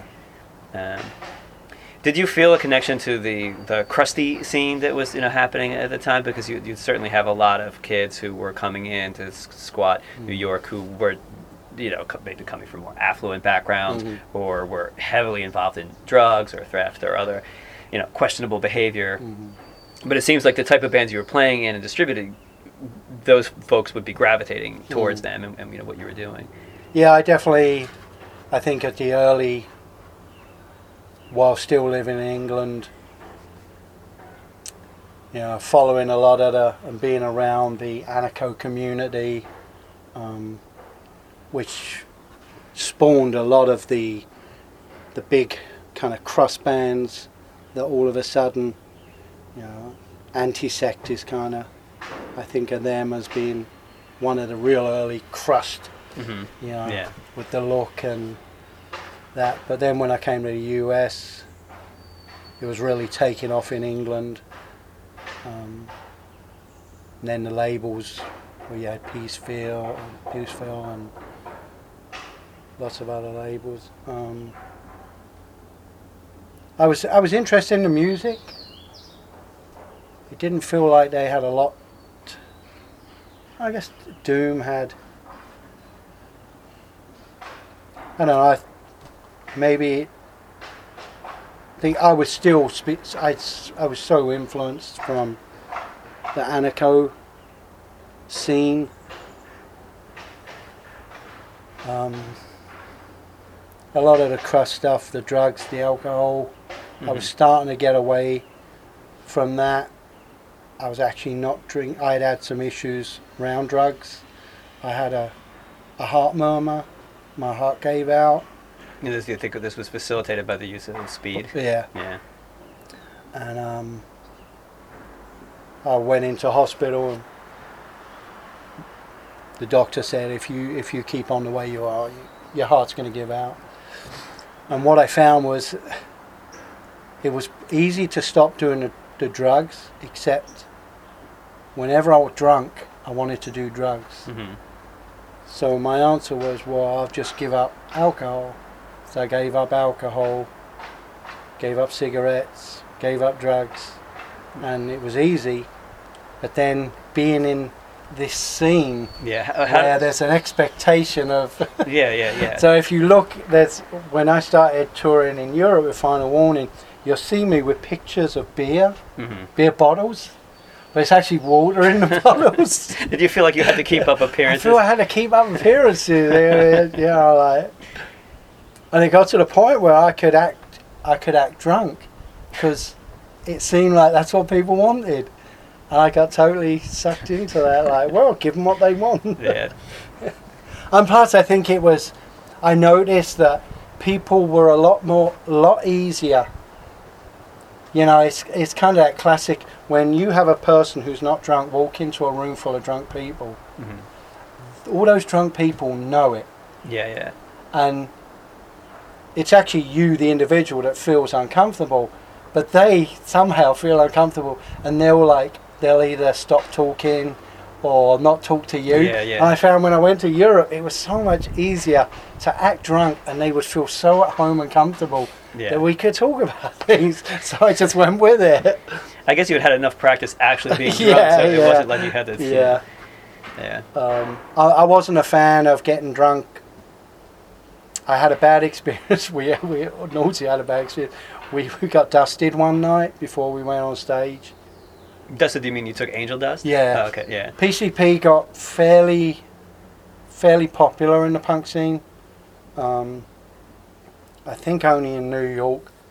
Uh, for people that don't know, PCP is bear tranquilizer, and people found that if you smoked it, you fucking became a bear.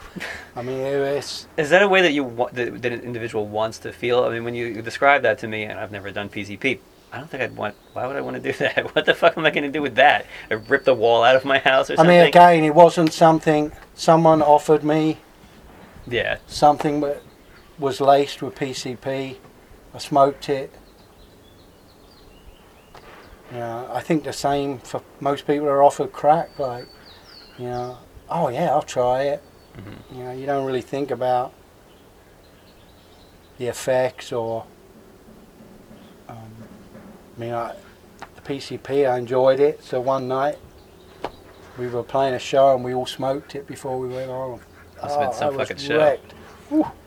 Now I think we went out. I think I mugged a yuppie. Yeah, Angel Dust is Angel Dust was kind of.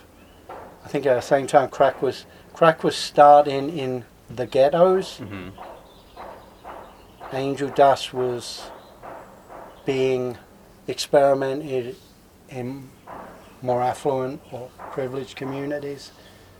Um, but I think Angel Dust went away because crack, just crack was so cheap, and not that it necessarily got into the punk scene. Well, how, how much uh, infiltration into punk did you see of crack when that came on the scene? it seems to have hit lots of other communities, especially poor communities in the U.S., real hard. Did, it, didn't- it didn't really. Didn't really, I think, because we had. Punk still loved heroin or something. I mean, heroin was there, coke was still, and I think we, we could get it cheaper than most people. hmm So I think it, early on, crack had been demonized so much in the media that it, it somewhat alerted us. And heroin was just, yeah, that was.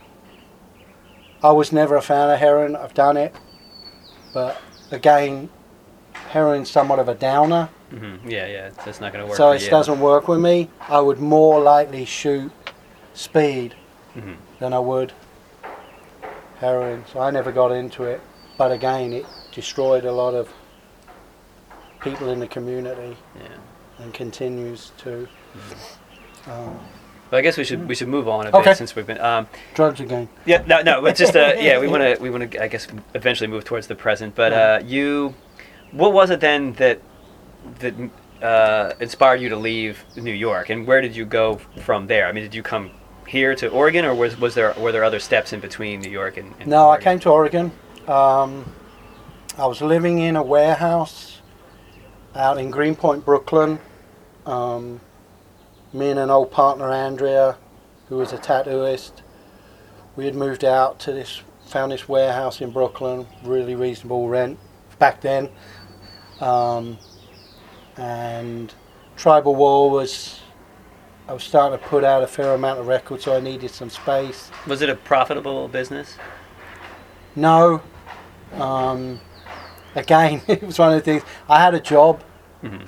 that gave me enough money to to live on, and then to keep pumping into Tribal War. Because it Um, seems like it would take up a lot of time to do all of the mail order that would be Yeah. involved with a label. Did you have did Profane Existence do some distribution for you? Did you have a, yeah, a profane. relationship? Yeah. Okay, yeah. we basically traded, hmm Yeah. um, and that's. I got really into the whole trading. You know, yeah. I'm not sure. There must have been other people doing it, but I was doing it worldwide, which was awesome. I didn't even. Sometimes I wouldn't even necessarily listen to something first. It'd just be some new band come out in Poland, and some kid Yeah, yeah. says, "Can I take ten of yours?" Oh, sure. And then back then we were all doing the gluing the stamps. Oh yeah, yeah, yeah. So it was Yes, like, oh, free shipping all over the world. Yeah, yeah. Why not? Um, it was re- that was really exciting to just be getting contact with bands all over the world, with individuals, with other labels. I remember tape and trading with people, and Yeah. I never It was it was coming awesome. in. It was Yeah. just so exciting Yeah. to hear all this Boxes would arrive, and to me, it was like Christmas all the time.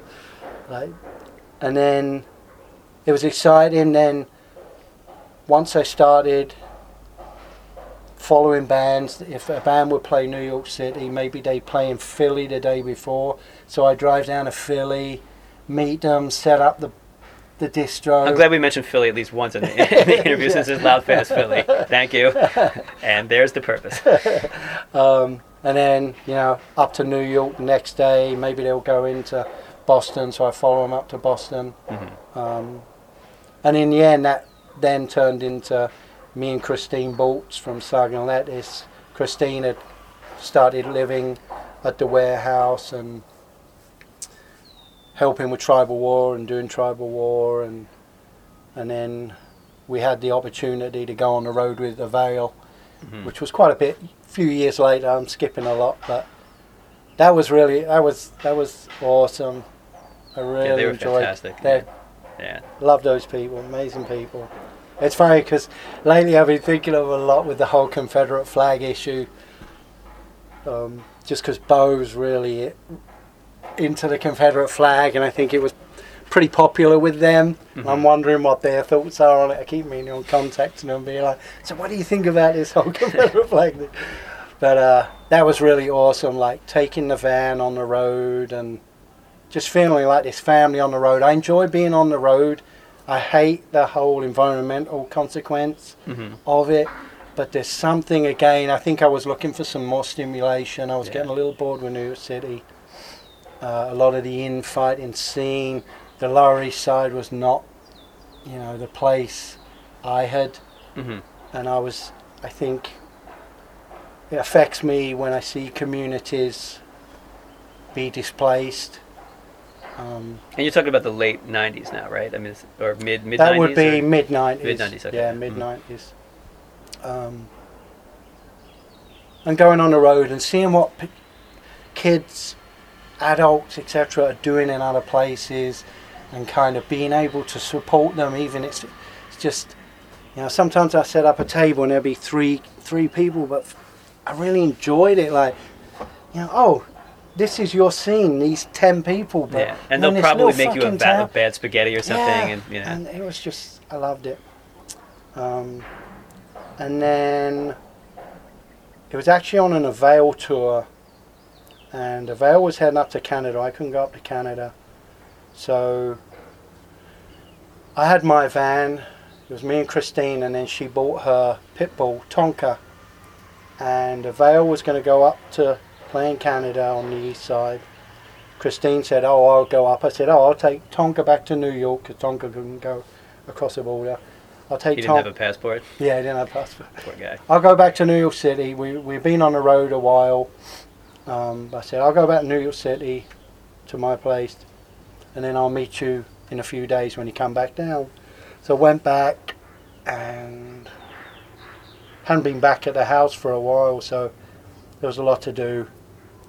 Phone rings, and the casualties are about to go out on a tour. There, the person that was going to do their T-shirts fell through. At the time, I had a printing press. They wanted to come over and print T-shirts. I'm like, oh man, I'm only in town for a couple of nights. I really just want some space. And hmm phone keeps ringing. Please, please, let's come over. In the end, I'm like, all right. So Jake comes over. This woman, his girlfriend at the time, comes over with him. Tonka's in the house. Tonka, uh, we toured the whole country. He had been around hmm people every night, young kids riding him like he a, a horse and stuff. I'm outside doing some garbage. All of a sudden, Jake comes out with this woman in his arms. She's got her hand over her face. I'm like, blood. I'm like, what the fuck happened?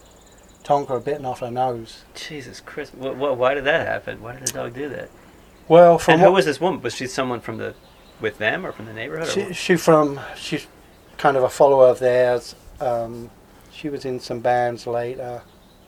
Uh, can't remember the name of the bands. So she had a big triple Mohican, Uh-huh.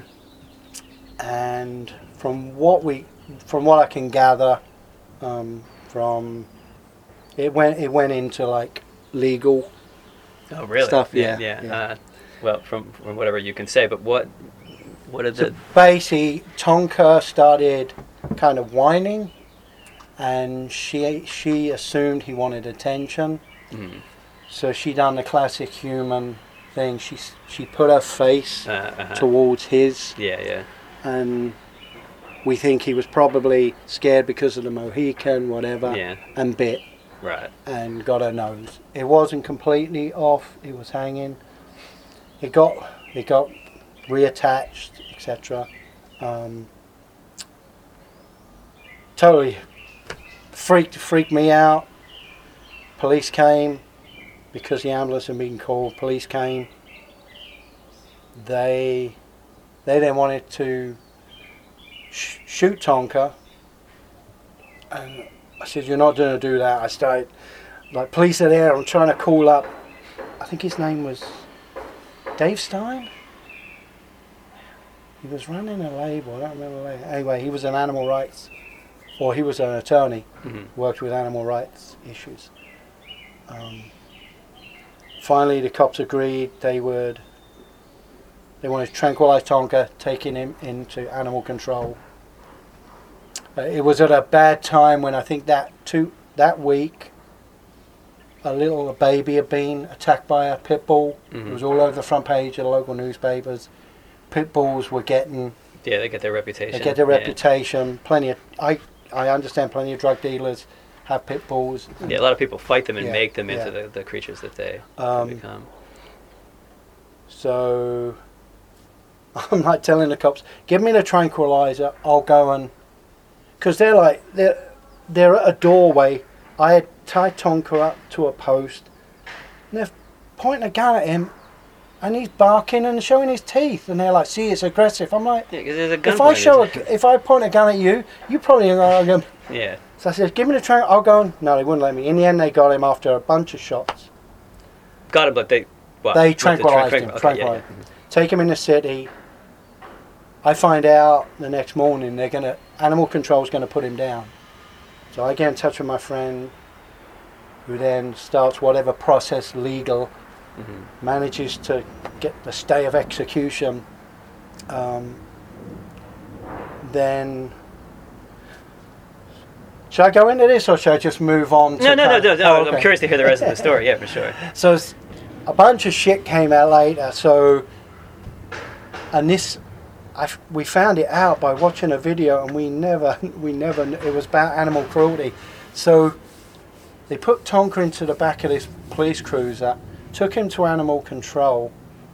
When they got to animal control, it just turned out that this animal rights group was trying to do some undercover work around. At the time, pit bulls were being sold out of the back door of animal control ASPCA. Uh, ASPCA, right?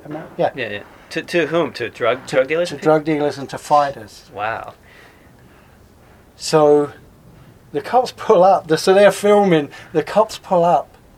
One cop grabs Tonka by his back legs, pulls him out of the trunk of the car. Yeah. Boom, head smacks on the ground. Oof. Throw him onto the sidewalk and leave him there. The fuck?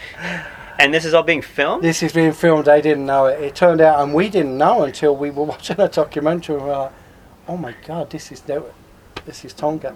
Um, so I and get Tonka was alive. Tonka was alive. Right. And then what was the was the dog? Where was it supposed to go when he threw it on the ground like that? I mean, was They just assumed the per, uh, the night crew would come out and take him inside, or I don't know what sort of process Yeah. to go through. So I get a call from a judge the next day that Tonka's going to have to go through a test. So now I'm on the phone to Christine in Canada. is she losing her mind? She's losing her yeah. mind. You know, we're trying to deal with keeping this out of the courts. You know, oh, this is a community issue. What can we do? You know, we Mhm. started trying to talk with the person. Um, Yeah, how was Noseless in this whole thing? I mean, how did she react to this? Well, she went into hospital, and it was a long. They reattached the nose. It was a long process, and um, I don't really. I think it was her parents. Her parents at some point find found out I I had a record company, hmm And Uh-huh. in their Oh, in rich. their world, Yeah. a record company. Oh, he's probably got Hollywood. Oh yeah, of course. Tribal war, money. of course. Yeah. So they passed it. I find it was a couple of weeks later. I get a I get a letter in. Is that deer coming through? Oh no! I get a letter come through the mail. I open it. It's from her lawyer's firm, and there's a figure on there with so many zeros. I had to call up a friend to ask how much it was. Five million dollars. Uh, I mean, I just cracked. You did sell a lot of Japanese hardcore records, so surely. Five million dollars? And you you were responsible. It wasn't your dog, but there was, was there some feeling that there was a culpability on your part because Well, I find out later they they go after anyone they can. okay, So they went after my landlord who owned the building. clearly that person's fault. They went after me. They went after Christine. Anyone they could get money from, especially because lawyers get paid from commission on everything they get. right. So the more people they can try and get, Yeah. and yeah. you know, go after my landlord. Oh, they can maybe get the building then. Jesus. And to, I, I imagine this is a whale of a tale, but uh, what happened in the end? What what who gets what? So in the end, um, I got a I got a really good attorney, who was a someone I'd known from the past, and gave me a good deal. Although I think it was three hundred dollars an hour, which was half the price of what he charges. Yeah. Um, and from the day one, I had said to her, let's not go with a lawyer because if we have to get a lawyer, it will take anything we could give you to pay the lawyer. hmm They didn't understand, I don't think they really understood how little we had. Yeah. Yeah. So they kept going with it, and in the end, we settled out of court. She gave a terrible testimony, deposition, um, and that was kind of the end of any case. We settled out of court, and I think each of us paid her five thousand. hmm Um, but it really it got to me. It's the first time I've been through a legal thing in this country, even though it was going on everywhere, and it seems like the American thing. Yeah. Litigious. USA. It took a lot of energy out of me. I'm suing you after this interview, by the way. I just want to warn you in advance. um, every the money I had, which wasn't a lot, had gone into that paying this lawyer and and and then at the same time I'd also got I was starting to hear about an organisation that started out here called the Liberation Collective and I really liked the fact that their motto was linking social justice movements to end all oppression. hmm Because even even in all this, everything that was going on, I was starting to be discouraged by, oh well, these people are fighting this, the vegans are on this, hmm th- these people are on this. They're all factionalized concerns. Yeah, Yeah. it seemed like well, we all have something in common, and each issue is hmm But Interconnected. there yeah. wasn't anyone. So there was some. I was starting to correspond with this organisation. Um, I was getting frustrated with New York City. I'd come out here a few years before, and I drove down the coast. And I was also starting to have these wants to go back to Europe. I was missing my cultural roots. I was missing being around people from a class that I, fe- I felt closer to. But I didn't feel like I wanted to go back to England. Mhm. So I'd driven out here a few years ago, a few years before, and driven down from Canada down to Tijuana. And when I was driving along the Oregon coast, it reminded me of my favourite parts of England, which is the West Country, Cornwall, Devon, really rocky, ruggy, stormy coast. And I knew someone out here. I was like, oh, why don't I try Portland? Mhm. You know, like there's plenty of bands going on here, and it's a small. I originally I was going to do Seattle.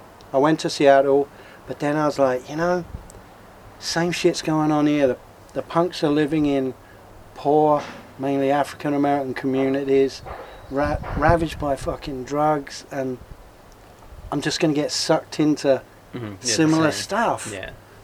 And then I came here. I was like, wow, this is it's a small small town. I was starting to feel like I I didn't need the stimulation of such a big city anymore. And then just seeing the greenery, Mhm. I was Yeah, just yeah, like- yeah. wow, I'm going to try it. And came here, got involved with the Liberation Collective. Um, started getting involved in a lot of the environmental stuff that was going on, forest actions, a lot of deep animal rights stuff. Um, and then kind of the whole WTO happened, Mhm. and kind of the the whole west northwest just blew up with green anarchism and and just a lot of deep green resistance was going on and Mhm. um, so that that got my interest for a while. Um, then kind of things came to a head where after the Vail, uh, the Vail arson attack, when the ski. Mm, you should probably. Uh, I don't. I have maybe Oh, okay. vague recollection, or maybe not. So you should probably explain this. So du- the both of us. WTO had happened, and some me- some media had kind of linked a lot of this the actions that were going on with anarchists from Eugene. Mhm. Um, at the time, the Northwest, the kind of radical environmental animal community was was doing a lot. Um, around that time, there was a new ski development happening in Vail, um, which was mo- it was going to be built in some lynx habitat, and people have gone through the process of town meetings and trying to block this. It went ahead. Um, one night, the new structure that was being built burnt to the ground, and overnight, the Liberation Collective put out a press release Mhm. for the action. Uh, we had done some stuff with ALF. We had put out press releases for the ALF in the past, but this was the first action under this new envir- uh, ELF, Environmental Liberation Front, and whew, the the heat came down heavy. Mhm. Um, at the time, the main spokesperson. I might have to go and move my. Nope, I'm alright. It's the main farm. Oh no, it's not. I've got to go and move my car. Okay. All right. I'll, I'll, I'll pause that. Sorry about that. So yeah, uh, at the time, Craig Rosebraugh was kind of the spokesperson, and immediately um, he got subpoenaed to a grand jury in D.C. and to go before a grand jury here, and then he got subpoenaed to go before a Senate hearing committee. Now, Li- Liberation and ELF were not the same organization. No, Liberation Collective just, for whatever reason, activists felt that um, communiques going out from this organization would be a good way. And the Liberation Collective was sympathetic Mhm. to the way actions were done and why they were done. Right. So Craig Craig was a really good speaker. Mhm. So he wanted to present to people this action has happened, this is why. And that it's not just about the human, you know, there's an animal piece, there's an environmental piece. Right. Um, and as things heated up, our cars were being, we found equipment on our cars. Wow. Um, and then I got a visit from the FBI. And they were basically going around. So, some other stuff. Uh, a some cars in Eugene are being firebombed. Um, there was a lot of Car, were these targeted cars? yeah, they were target. Uh, it was a um, an SUV lot Mhm. that had been targeted.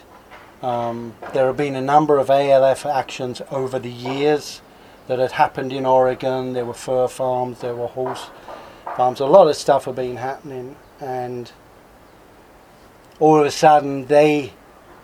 And I'd kind of been through this in New York City where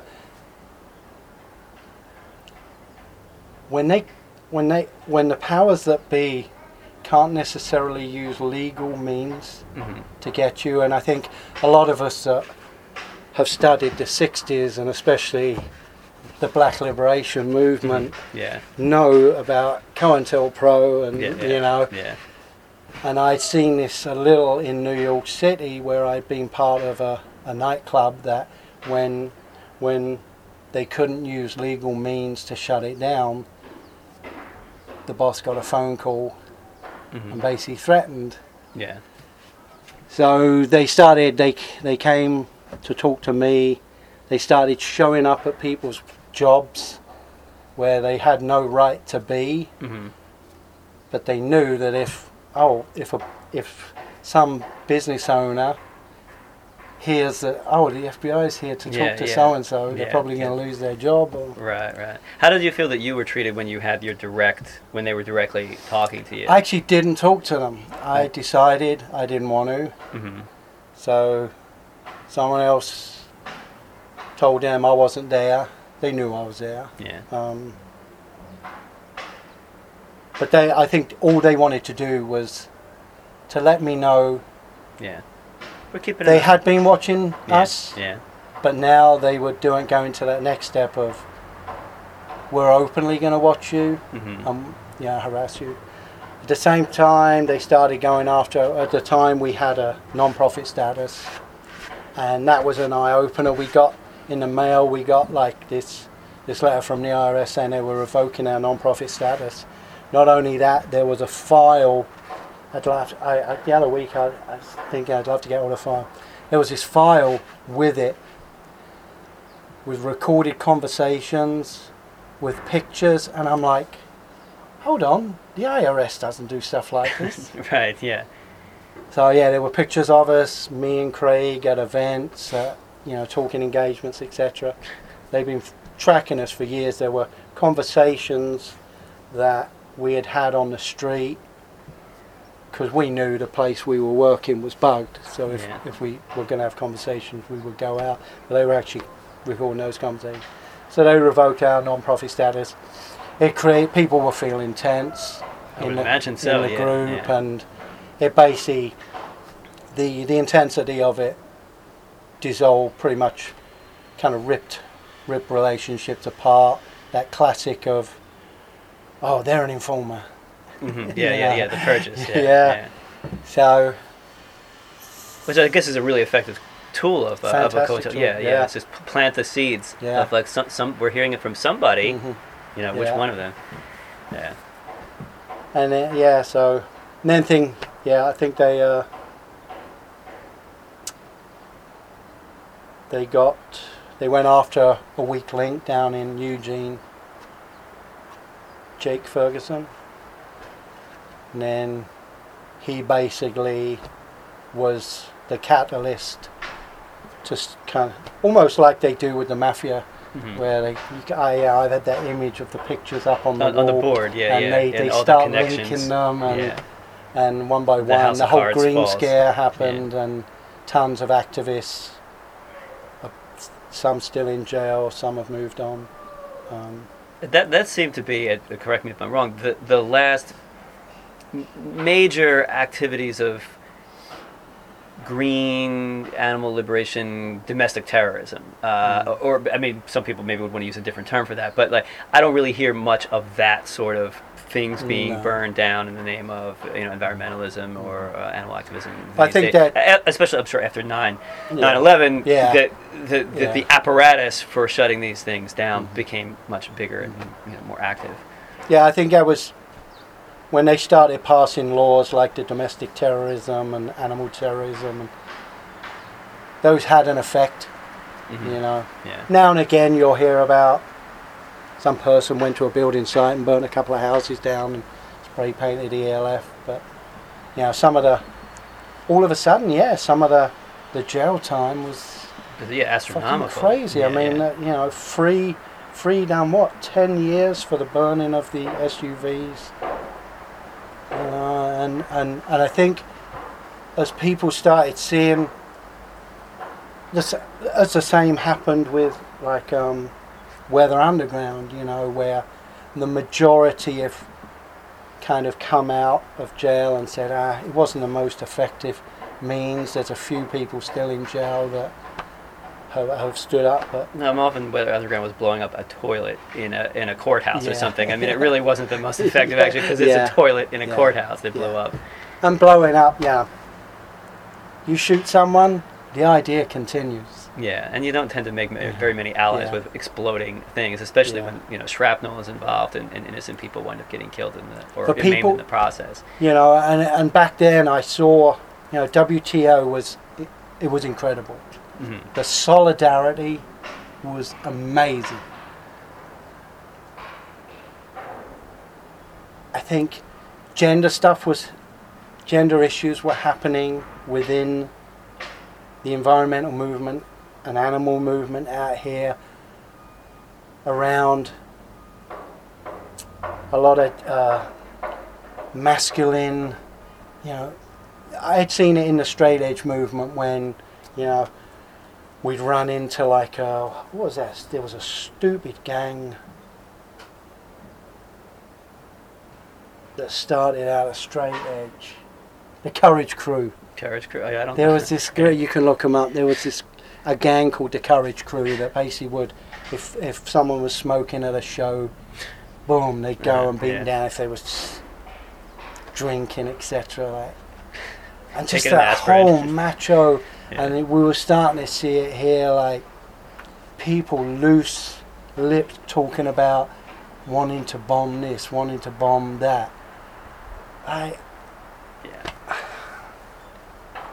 No, I, I didn't I- identify with that. Um, I I understood the passion, but very few of these people had any real understanding of the the suffering of animals or understanding of the environmental costs of cutting down whole forests, etc. Um, so I kind of started. Think after Liberation Collective went down, I um, I had already started hanging out at people's. I was doing food not bombs. I got involved in food not bombs. I've been the minute I got out here, I started doing a chapter of food not bombs, and I really enjoyed food not bombs. I enjoyed that I could use my cooking skills to turn waste into great food and I always say the best restaurant I've ever worked at is Food Not Bombs because the the level of um, I never got financial reimbursement but just the love hmm of enjoying a meal and, and having prisoners, and this always cracks people up, having prisoners, people that have grown up on three meat meals a day, come to Food Not Bombs, eat a meal and say, it's so nice to eat a meal with no meat. You know, it's- um, so someone at Food Not Bombs knew some stuff I was going through, was a little concerned about where it might go and, and suggested I apply. There was a job had come up at People's Food Co-op in produce department, um, and they suggested I apply for it. Prior to that, I was still living on pretty much the music the best I could, and I have always lived pretty minimally. hmm Um, I have very little. I didn't breed, so I don't have financial responsibilities there. I never. Did you have a vasectomy? No, I Okay. just said I would never breed. Um, Right. for whatever, however that works out. um, no college responsibility, financial responsibilities, so I can live pretty minimally. Um, so yeah, I applied for the job at People's, got that job at People's. and that then introduced me to a farmer. This was like 10 years ago, 12 years ago, 13 years ago. That introduced me to a local farmer.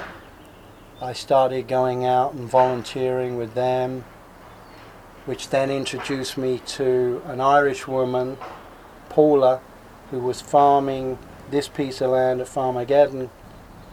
Um, Was it called farm? This, no, okay, it was so called Sonos Organic back then. Okay, yeah. and I was buying produce from her, her peoples, as well as doing a farmers market where we shared a booth. And ten years ago, she came to me and said she had inherited some land back in Ireland and was interested in going back and trying to make a go of it, but she was nervous it might not work out. So she wanted to see if I would caretake the land. At the time, I was living in a collective house in North Portland called the Mississippi House, um, and had a house meeting. Said, "Do you want to?" You know, we talk a lot about food issues, labor issues, farm issues. How about we grow our own food? There was interest, so we started. I think there was about there was a lot of us, like twelve of us, the first season. By the end of the season, I think there were two of us left. Mhm. Um, but I, I- I got really into it, and I kept on working at People's and then farming, and we started the first the first season. The first season we just grew it for ourselves. The second season we, we got a little more confident and a little more skilled. Um, we again had planned to grow for ourselves, but we we grew so much more food than we could use. Um, at the time, I had started a little info shop next to our house called the Black Rose. We started kind of giving food away there to needy in the community. But at the same time, I went to one of the vendors at the People's Farmers Market, which is every Wednesday, and I asked would they mind selling some of our extra produce. Mhm. So that summer, I would drop produce to them and they sell it. And then the next year came, and we I said, "Oh, we'll do the same thing." It worked out good. And then I went to them. I said, "Oh, do you mind?" This was uh, Mac, uh, Libby and Max from Wild Things. I went to them and asked, "Oh, would you be willing to s- sell some of our produce again?" And Libby's like, "No, you're going to sell it yourself." so that that summer, I started going to the farmers market, and and then a few of the other collective people would come and we'd grow. Yeah, it looks like a chanterelle over there. um, we started selling produce, and then we done that. We shared a booth with Max and Libby for a number of years. Were you Farmageddon at that point yet, or Yeah, is this still yeah, okay? we- yeah. we- did you did you come up with that name? It's, Yeah, it's really good. Yeah. to say. Yeah, people thought it was, most of the collective thought it was a little too Armageddon farm, but people it's have good. people have liked it. Um, we done that for a number of years, and then Max and Libby decided to retire. So we went off. We got our own booth, and the same time I started having a working relationship with this this farmer in Washington, Richard Washington, Greg from Northwest Organics. I really liked what his farm was about. He's a Mexican farmer. Uh, asked if he would like us, if we could sell some of his produce that we don't grow. We started working with him selling at market and we kind of represent him. And that's how I got to know Greg. And then just this year, Greg turned around and offered us an acre and a half of land with a house up in Ridgefield, Washington. So I've moved up there. I was living at an eco village in southeast called Kailash Eco Village. I moved out of there. I've moved up to the farm up there, and hopefully by next year I'm starting to plant, but on Greg's piece of land, not our land yet. Next year we should have access to water, and we'll start growing on that. So I've been growing, growing food for now about about 13 years. That's great. Could you have ever imagined being back, you know, in squats in New York City that, that you would be living, you know, here in this? I mean, Uh, the listener can't see this, but it's beautiful, you know, and, and very, very far removed from that world. yeah. People, some people say uh, all punks eventually become hippies. Uh huh. Uh-huh. yeah, it's funny because just last week, some some regulars at the market, she she accidentally let out that she calls us the hippie farm. we were cracking up about it. It's like, man, if you knew my past. yeah. What happened to your record collection? I sold it. Um, this local record store, Mississippi Records. hmm They bought it. A friend of mine that had lived at the house, he had started working for Mississippi Records, and I didn't I didn't want the stuff to end up on eBay for ridiculous amounts, and I wanted people to have access to some of that stuff that Yeah. wasn't available. The, the person who, the first person who buys it though, at a reasonable price, is going to be putting on. yeah, though, right? I, yeah, probably, yeah. It was a good idea though. yeah, yeah. But yeah, that's what happened to it all. He came over and I didn't even price it.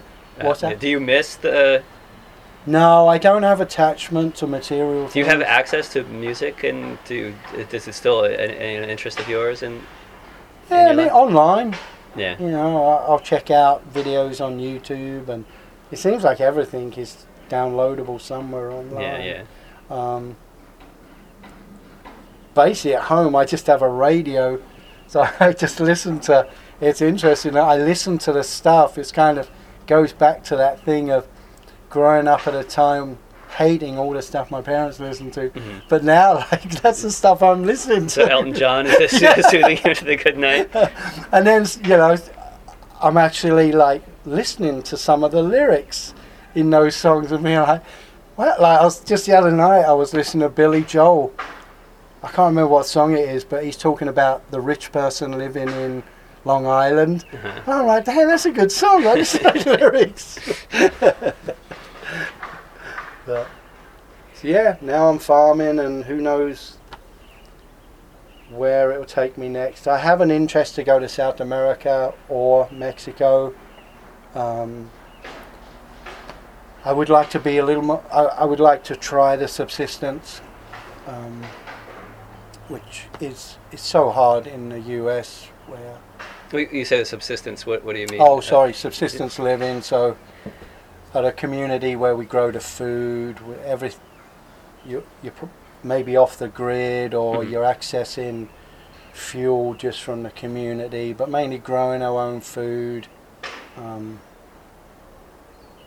So you don't think that, that here in Portland now is where you will be until the end of your life? Like you think that there may be other movements or changes going forward at some point? yeah, yeah. Um, unless there's a complete resource capitalist collapse. hmm and then maybe I'll have an interest in staying. But the whole, I think the whole time of, I don't want to be financially forced to Mhm. do things, um, to live, to have access to the land because I can afford Right. to have access to Mhm. land. And just being around, I still it's it's still it's still a struggle. Being around in t- a, a country where there's so much entitlement Mhm. and communities where there's so much entitlement slash privilege. Yeah, I mean, as we talked about before, that this is the greater society is looming in on this this current Yeah. farming space. Yeah. Uh, you know, there's a housing development. I mean, I don't know how if the mic is picking it up, but I can. You know, we can hear the sound of houses, shitty McMansions being built right the fuck on the other side of your your, your little cabin here, which is And- disheartening. and farmers I've farmers I've met around the country that have had development butt up against their farms and possibly had the romantic image that oh well we'll get a relationship with those people those people will be buying produce from them the rea- reality has often been those people don't want to hear your tractor at five o'clock in the morning Man. they don't want to smell when you're spreading manure or you're, you're liming your fields and the lime dust Yeah. is blowing over their home. Even though a lot of times they're like the buyers have that romantic image of we're going to be right next to the farm Oh, yeah, and see the fresh, animal, yeah, you yeah, know, and and They probably really just want to go to Whole Foods, which reflects how fucking beautiful they are too. yeah. Uh, all right, we need to, to wrap it up. Right, one, awesome. one last question: um, Do you feel that where you are now is a natural progression of all of the ideas that you propagated over the years, the lyrics that you put out, the projects that you were involved with? Do you think that this is a natural progression of seeing those ideas in effect? definitely. I mean, this to me is just another DIY, do-it-yourself project, um, and wanting to try to, you know, with music, I didn't want to deal with their music system. Mhm. I don't want to deal with the food system. So to me, the natural thing is to well, if I don't want to deal with food being trucked around the world, I should be growing my food. So it seems like a natural, the natural progression, um, and that being outside, it's incredible. Even though on a on a you know a hot day like this. Uh, I, I, I tell people like you know all these green green people that go to their green businesses and plug in their green computers and I use no electricity out here. you know, like not that everyone can be out here, but Yeah. I don't know. And it's it's just another planting a seed, experimenting with an idea, seeing other people have done it.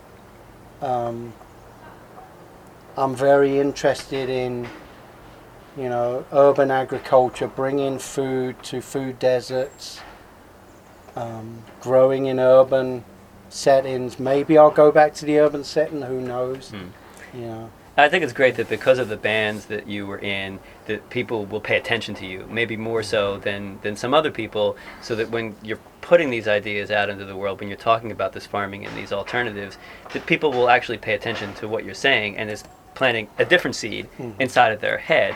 Uh, and that I think is, is really great. You know, you're not just doing it in anonymity, Mm. but you're doing it, and some people will pay attention because hey, that was the guy that sang for this band, or he did this distro, or you know, this this other stuff. And just quickly, you know, like I said earlier, which I didn't put on, I didn't talk about on here. Another reason I was interested in growing my own food was because I I started n- learning about all the animal inputs, and I wanted to try and grow food without all the animal inputs and, Mhm. and grow veganic vegan food. So that was another piece of it. Super. Well, thank you very much for uh, talking to me. It was, it was really a great pleasure for me. Thank you.